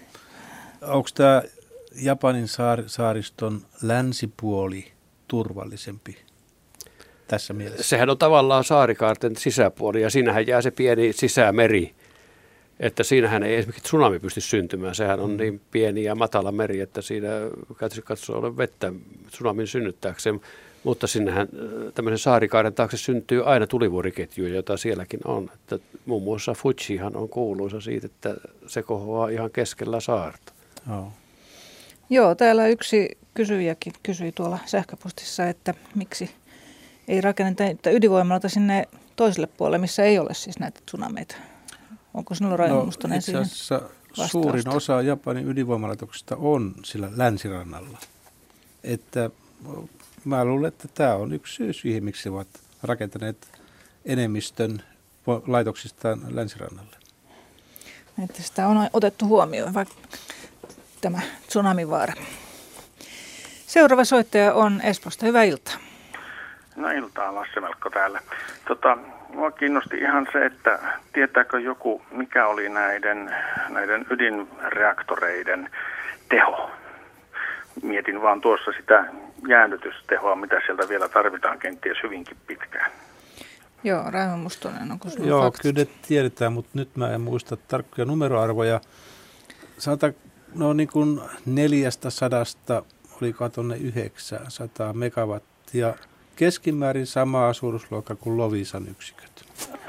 Okei. Okay. Jotain tuossa vaan itse, itsekseni mielessäni pyörittelin, että jos on noin tuhannen megawatin reaktori ja Stukkihan kertoi, että kolmen vuorokauden päästä se tuottaa vielä puoli prosenttia tehoa.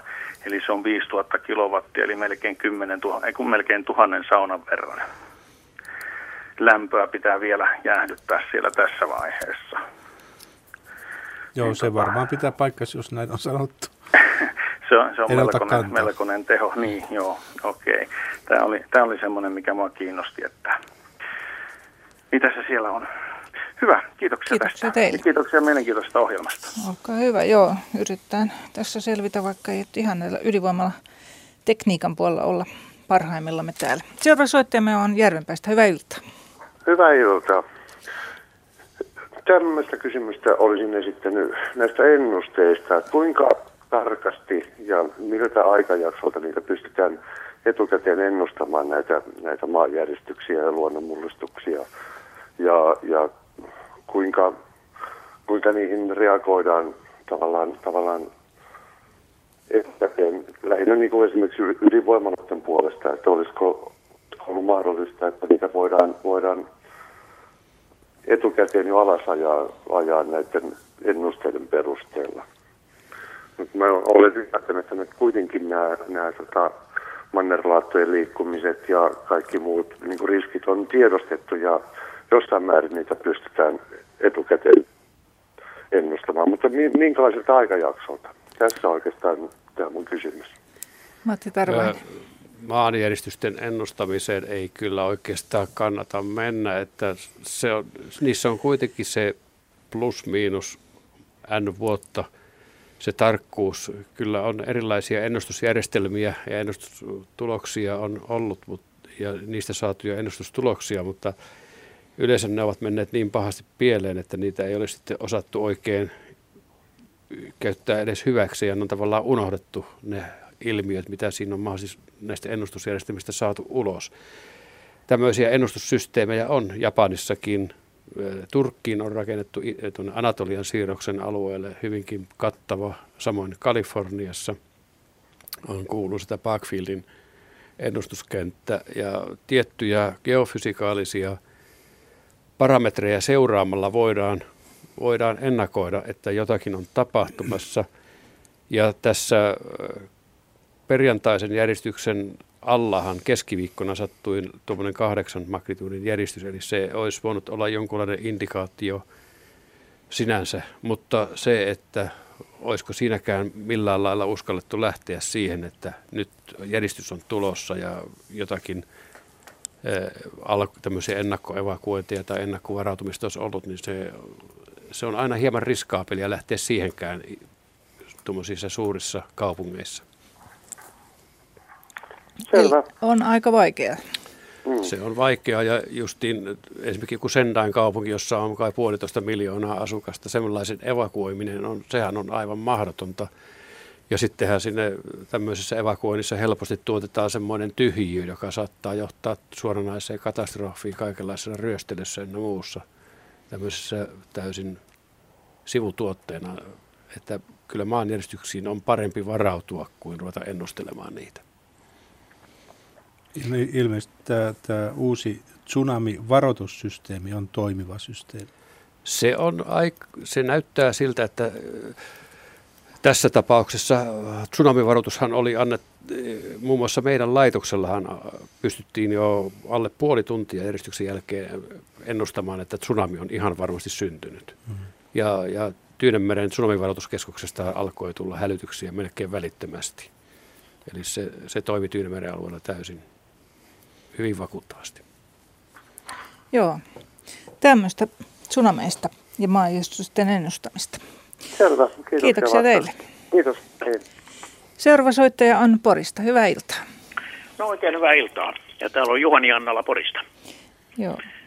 Ja mun kysymyksen oli semmoiset, että nyt kun viime yönähän oli Suomessa tämmöinen pienimuotoinen maanjärjestys, sehän ei ollut kuin 2,1 Richterin asteikolla – ja että onko näillä keskenään mitään tekemistä nyt kun Japanissa sattuu tämä katastrofi ja, ja tuota, niin sitten tähän punkalaitumen, ö, oliko se nyt, ei se ollut punkalaitumella, mutta jossakin täällä Itä, Itä-Suomessa. Ja sitten toinen kysymys vielä semmoinen, että nyt kun tätä öljyähän pumpataan valtavat määrät tuolta maan uumenista, niin onko sillä kuinka suuri merkitys näiden mannerlaattojen siirtymiseen? Matti Tarvanen jatkaa. Joo, eli pitää paikkaansa, että Puolan kanssa oli tosiaan tämmöinen, että Puolan alla pieni järjestys viime, tai tänä aamuna. Ja sillä järjestyksellä ei ole minkäänlaista yhteyttä tähän, muuta kuin ajallinen yhteys tähän Japanin järjestyssarjaan. Mehän sijaitsemme keskellä Vennoskandian kilpeä. Tämä on erittäin vanhaa kivialutta. Täällä on näitä tämmöisiä heikkouskohtia tänne kilpialueen kiveenkin jäänyt, ja ne kun silloin tällöin siellä jännitys pääsee purkautumaan, niin se siinä syntyy pieni järjestys. Ja ne on tosiaan, tämä nyt on vain ajallinen yhteensattuma. Ja se sitten, että kun öljyä pumpataan tuolta maan sisästä, niin onko sillä vaikutusta laattojen liikkeeseen, niin siihen voi vastata, että ei ole. Yleensähän se vesi tai öljy, joka sieltä ylös otetaan, niin sehän korvautuu vedellä ennen pitkään. Ja tilanne pysyy ihan status quo siellä, että ei, siinä, ei, ei sillä ole mitään merkitystä. Ja tämä pumpattu öljymäärä, sehän on kuitenkin aivan olematon verrattuna maapallon massaan sinänsä. Aivan, aivan. Selvä, ei mitään, Joo. kiitoksia. kiitoksia. Kiitoksia näistä vastauksista ja nämä riitti, riitti mulle, annetaan Joo. seuraavalle vuoro. Joo, kiitoksia teille.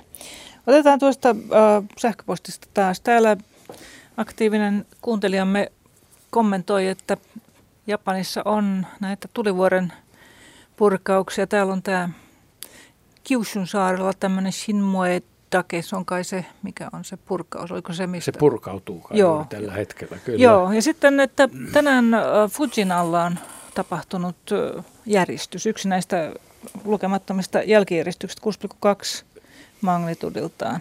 Se, minusta se ei ollut, minun kartassa, niin se ei ole aivan Fujin alla, kyllä ei kaukanakaan.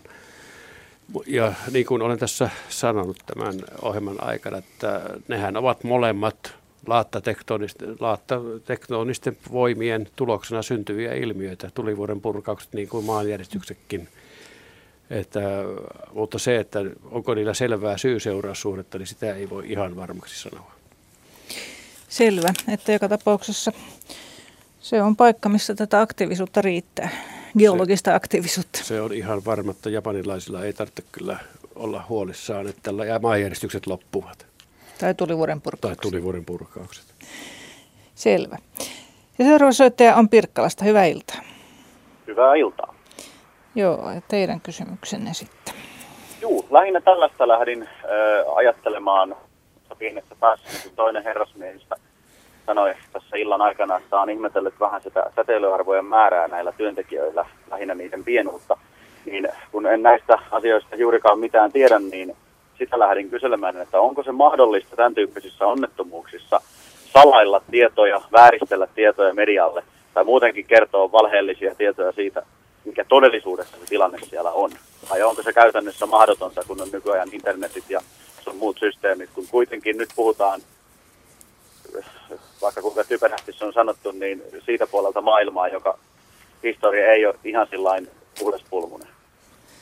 Miten on? Onko tässä kansainvälisiä, kansallisia normeja, mitä pitää kertoa? Mitä, miten on Raimo Mustonen? No kysymyshän kuuluu, että onko mahdollista valehdella. Niin. Aina, on, aina on mahdollista valehdella.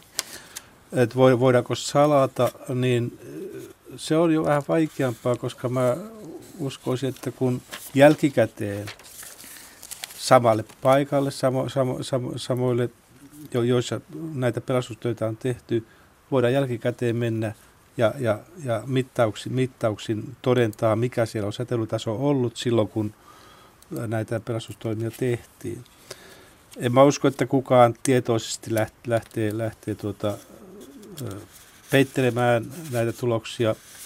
Kansainväliset säädökset ja meidänkin lainsäädäntö on yhdenmukainen kansainvälisten suositusten kanssa lähtee siitä, että jos säteilytaso, säteilyannos voi ylittää tietyn, tietyn millisiivertti määrän tai, tai sanotaan tietyn määrän, niin silloin sen pelast- työntekijän pitää olla tietoinen siitä riskistä, minkä hän ottaa, ja hänen pitää olla vapaaehtoinen lähtemään sitten hommiin. Ja, ja minä, en mä, en mä voi sanoa, sanoa, että minä ainakin selvittäisin itse ensin sen riskin ja sitten vasta päättäisin itse, haluanko mä sinne vai en. En mä osaa tämän kummemmin tähän vastaan. Joo, eli siis lähinnä hain siinä sitä, että sen jälkeen kun peli on menetetty, niin, niin, niin se on käytännössä sitten ihan sama, että tutkijat menee paikan päälle vuosien päästä tai kuukausien päästä ja toteaa, että täällä oli jo paljon isommat arvot, mitä te annoitte julki, niin siinä vaiheessa kun peli on menetetty, niin sillähän ei ole mitään merkitystä. Mutta se lähinnä tämä, nyt tämä kyseinen hektinen hetki tässä, että jos ne onkin siellä paljon pahempi, mitä ne antaa julki, niin silloin olisi lähinnä niin kuin he estää siinä sen paniikin, että ei kerro, kerro ihan kaikkea, mitä siellä todellisuudessa tapahtuu, niin lähinnä sitä tässä hain, että se on mahdotonta, että aivan, hava, hava, havaittaisiin kyllä jo jossain vaiheessa ihan päivien säteellä, että nyt tässä on jotain hämärää tai vastaavaa. Aivan kyllä mä olen itse valmis enemmänkin uskomaan siihen, siihen että tuota, siellä on niin kädet täynnä töitä, että eivät ne ehdi miet, miettiä että tuota, mit, mitä kulloisenkin tiedotteeseen pannaan ja miten usein niitä tiedotteita pannaan, pannaan niin kuin ulos maailmalle. Niin, niin. Ja ensiarvoisen tärkeää on tietysti pelast, sammuttaa nämä tulipalot, pitää reaktorit niin kuin veden alla ja, ja pelastaa, pelastaa ihmishenkiä. Siitä on, siitä on kysymys. Selvä. Kiitoksia Joo. arvon herroille. Kiitoksia teille. Täällä on nyt yksi äh, kommentti sähköpostissa. Korjatkaa nyt ihmeessä lähetyksen aikana virhe, jossa on tehty, että, että täällä väitettiin, että reaktoreihin suojarakennuksiin pumpattava merivesi menisi takaisin mereen. Miksi ihmeessä vesi haluttaisiin päästä takaisin mereen, kun se on vaivalla saatu pumpattua sisään? Vesi korkeintaan tulee ulos höyrystymällä niin kauan kuin sitten se tulee. Tämä on, niin merkki MP on tätä mieltä. Tietääkö hän sitten asiat vai epäilee, en ole ihan varma, mutta ainakin se kuulostaa järkevältä. No joo, palaan jälleen siihen, että en, en tunne tätä tekniikkaa. Nyt siellä kakkosyksiköllä sitä valuu ainakin maaperäistä vettä, koska sinne, sinne viime yöisessä räjähdyksessä tuli reikä siihen, siihen toorusrenkaaseen, jossa, jossa on, on tämä laudevesi. Eli kun sinne pumpataan, niin sitä valuu, valuu maaperään suoraan. En mä, en mä osaa tähän vasta yksityiskohtaisemmin. Mutta ainakin se kuulostaisi ihan järkevältä, että kuulostaa. jos sen saadaan sitä merivettä, kun se nyt on reaktorin menetetty. Niin Itse asiassa, niin kuin tuossa aikaisemmin tuli ilmi, niin ei sitä kovin paljon tarvitse sinne, silloin kun se on saatu täyteen, niin ei, ei kovin paljon tarvitse tarvi niin sitä korvaavaa vettä tuoda lisää se, se johtuisi, tai korvaamaan se, mikä höyristyy pois ja mikä joudutaan päästämään sitten paineen alennuksen johdosta pihalle. Et puhutaan, puhutaan muutamasta parista kymmenestä kilosta per sekunti. Ei se, ei se kovin iso ole. Selvä, että... Höyrystymällä sitä niin kuin poistuu sieltä. Joo. Tässä kohtaa nyt täytyy myöntää, että olemme hiukan heikoilla jäillä, niin kuin sanotaan. Mutta todennäköisesti tämä kommentoija on oikeammassa kuin me. Voi olla. Seuraava soittaja on Asikkalasta. Hyvää iltaa. Iltaa, joo. Tässä maalaismies kyselee tämmöistä, kun tu, tuota näistä nava, navalla, kun sulaa tavallaan nämä jäämassat ja niiden aiheutuksena, sit sulamisen aiheutuksena, niin se maan kuori nousee täällä napa-alueella useita senttejäkin vissiin vuodessa, niin onko tällä nyt millään lailla niin kuin kiihyttävää vaikutusta mahdollisesti tähän maankuoren liikkeisiin, eli että näitä maanjäristyksiä rupeisi olemaan mahdollisesti enemmänkin, että onko teillä tähän minkälaista näkemystä tähän asiaan? Ö, tässä ollaan nyt hyvin lähellä geodeettien kalasteluvesiä, eli minä en mielellään lähde tähän hyvinkään eksaktia vastausta sanomaan – mutta näin äkkipäätä sanoisin, että sillä sulamisvedellä nehän valuvat pääosin eteläiselle pallonpuoliskolle, koska siellähän nämä isot meret ovat. Eli jonkun verran tämä niin sanottu maapallokeoidi muuttaa muotoaan, jos ajatellaan, että kaikki nämä napajäät sulaa. Ja sitten jos nämä kaikki jäätiköt sulaa, niin kyllähän siinä ilman muuta jäätikkö on painanut sitä alla olevaa vaippaa kasaan, joka sitten hiljalleen – oikeenee ikään samalla tavalla kuin Suomen rannikolla tämä maan kohoaminen näkyy. Näkyy tuolla johonkin merenkurkun tienellä, se taitaa olla senttimetriluokkaa vuodessa, eli metri, metri sadassa vuodessa, ja mehän saamme ihan useita hehtaareja maata vuodessa lisää Suomen maan pinta-alaan.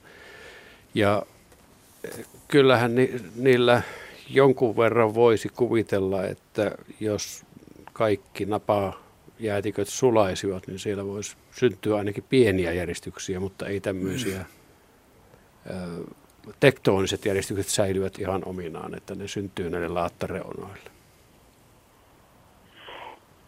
Niin, että siinä on semmoinen ajatus teillä, että vaikka siellä navoilla niin kun tämä kuorma vähenee, niin se ei sitten tänne vaikuta tänne pallon muihin osiin sillä tavalla, että se rupeaa siellä liikkumaan ei, va- ei vaikuta, koska kyllähän siis kokonaismassa, kuitenkin se maapallon kokonaismassa pysyy aivan, aivan samana, että sehän on sama, onko se maapallon massa, niin onko se jäätä vai vettä, se on sitä ihan sama, että ainoastaan tosiaan niin kuin sanoin, että tämä maakeoidi muuttaa, se niin sanottu perusviiva muuttaa hieman muotoaan siinä sitten.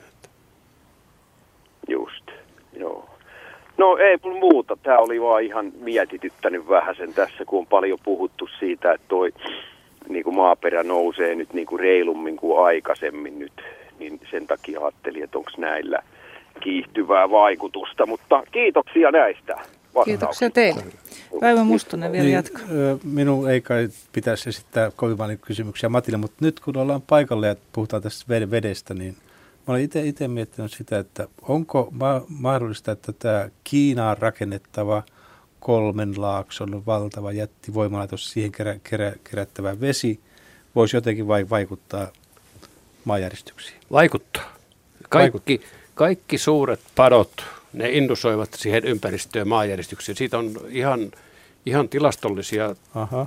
selvityksiä. Jo, jo silloin, kun Hooverin pato rakennettiin Coloradojoelle, niin se, silloin havaittiin jo selvää seismisyyden aktiivisuuden lisääntymistä. Samoin havaittiin Sampiassa tämä Karipakossa nyt on siihen Sampesiin rakennettu korkea pato ja Intiaan koinan patoa, mikä se onkaan. Tämmöisiä voidaan sanoa, että kun padon korkeus ylittää 100 metriä, niin maanjäristysaktiivisuus alueella kasvaa hyvin, hyvin dramaattisesti. Ja tämä Kiinan patohan on ihan omassa mittaluokassa. Se on aivan omassa mittaluokassaan. Eli voidaan sanoa, ja kun ajatellaan Kiinan seismisyyttä, niin siinä, on, siinä varmaan on ainakin siinä on pitänyt ottaa huomioon seisminen riski sitten, että kuinka paljon se sitten, onko otettu tarpeeksi huomioon sitä, niin se on sitten toinen juttu.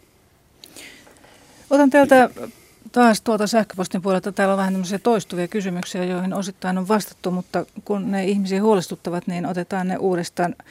Tuo Kiina-ilmiö, eli jos tuolla jossain reaktorissa ydin, se reaktorin polttoaineet pääsisivät pahasti sulamaan, niin kuinka syvälle maan sisään ne menisivät? Mitä arvioit Raiva Mustonen? Meneekö se metri, 10 metri, 100 metrin syvyyteen? Öö, kyllä mä puhuisin, jos näistä pitää valita, niin metreistä. Kysymys on siitä, että miten, miten nopeasti se jähmettyy se sulamassa ja miten syvälle se sitten tunkeutuu. Tietysti riippuu siitä, minkälainen se maaperä on, tai kal, toivottavasti se, se on kallioperä. Mutta jo puhuisin metreistä. Että se ei siis mene maa. Ei se Kiinaan mene. Ei se mene, no Kiina on tuossa vähän väärässä ilmasuunnassa. Meiltä puhutaan Kiina-ilmiöstä, kun se on ikään kuin toisella puolella maapalloa, no. mutta tässä tapauksessa toisella puolella maapalloa. Mutta siis se ei kovin syvälle mene. Ei. Eli materiaali siellä ei ole niin paljon. No, niin kuin jos ajatellaan, että sen lämpötila on vajaa 3000 astetta ja se on kosketuksessa kylmään – kallioperään, niin kyllä se aika nopeasti jähmettyykin sitten.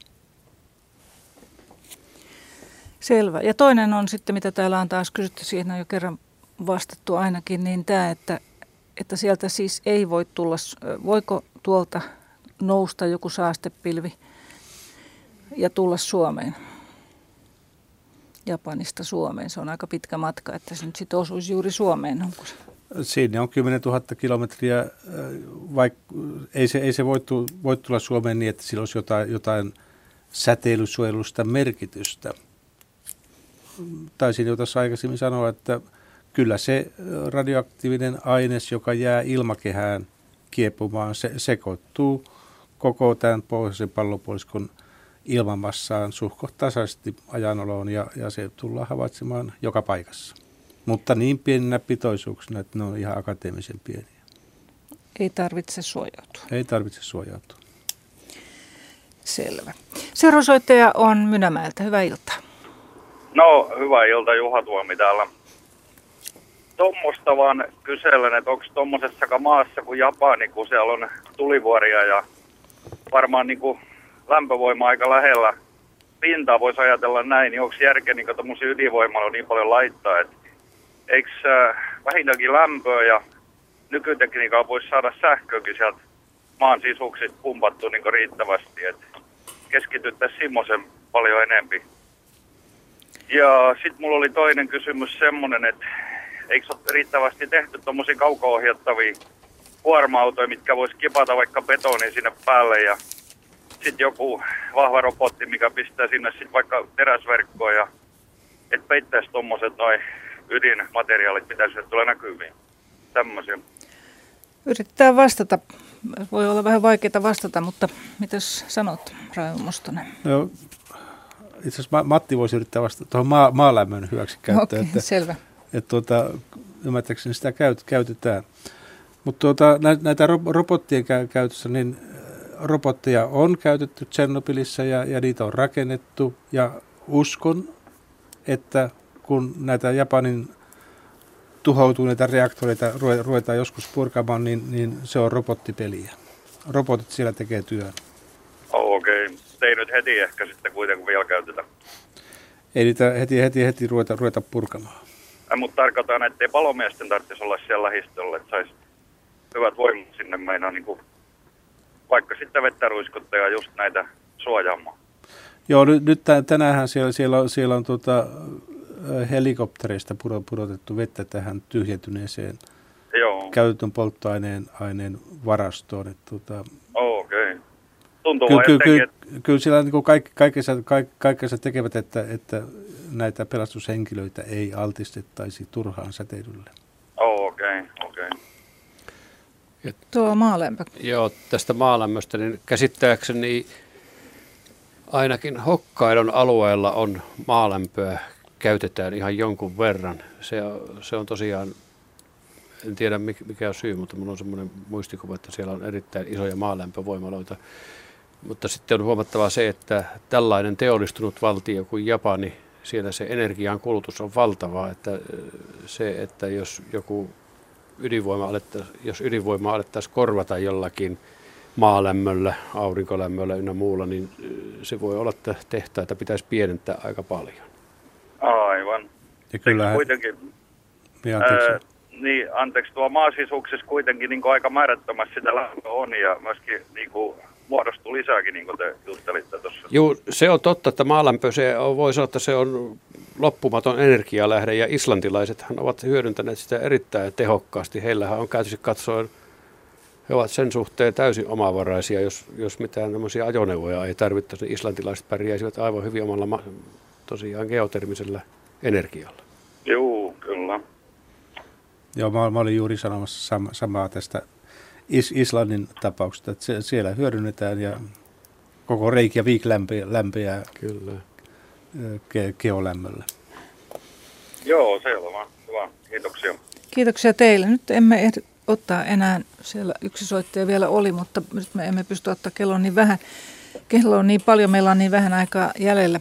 Tuossa yksi kysymys vielä tuolta sähköpostista, niin nämä on aika vanhoja osittain nämä laitokset. Vanhimmat on muistaakseni täällä Fukushimassa vuodelta 71 valmistunut, eli se on aika vanhaa suunnittelutekniikkaa. Kyllä. Onko tällä sitten ollut vaikutusta siihen, että näitä sanotaan turvajärjestelyt, että ne olisi ikään kuin vähän vanhalla kannalla? Kyllähän vanhoja laitoksia päivitetään jatkuvasti ja, ja myös turva, turvajärjestelmiä näissä yhteyksissä päivitetään. Että se rakentamisvuosi ei välttämättä ole se selitys, että on niin huonoa tekniikkaa, jos tekniikka on huonoa. Sitä on, täällä on paljon hyviä ehdotuksia tullut myöskin sitten, miten siellä pitäisi asioita korjata ja hoitaa, mutta se on hiukan vaikeaa, kun täältä tietää, että mitä siellä oikeasti tehdään. Että esimerkiksi semmoinen kysymys, että miksi sinne ei saada sähköä, mutta ilmeisesti ne sähkölinjat on sitten poikki niin pitkältä matkalta. Koko itärannikon periferia on, on tuhottu ja, ja sen mukaan on mennyt, mennyt voimalinjat myös. Mutta kyllähän ne kuntoon saadaan jos, jollakin aikataululla. Mutta ei... Ja ilmeisesti ne on niin priorisoitu aika, aika korkealle, koska myös yksittäiset ihmiset kärsivät siitä, että jos sähköjä. Kiitoksia kaikille soittajille, kaikille kysymysten lähettäjille hyvistä kysymyksistä. Kiitos asiantuntijoille, seismologi Matti Tarvainen ja apulaisjohtaja Raimo Mustonen. Kiitos. Valitamme, että jouduimme nyt ottamaan tämän tärkeän liikunta-aiheisen illan, mutta se tulee siis pari viikon päästä.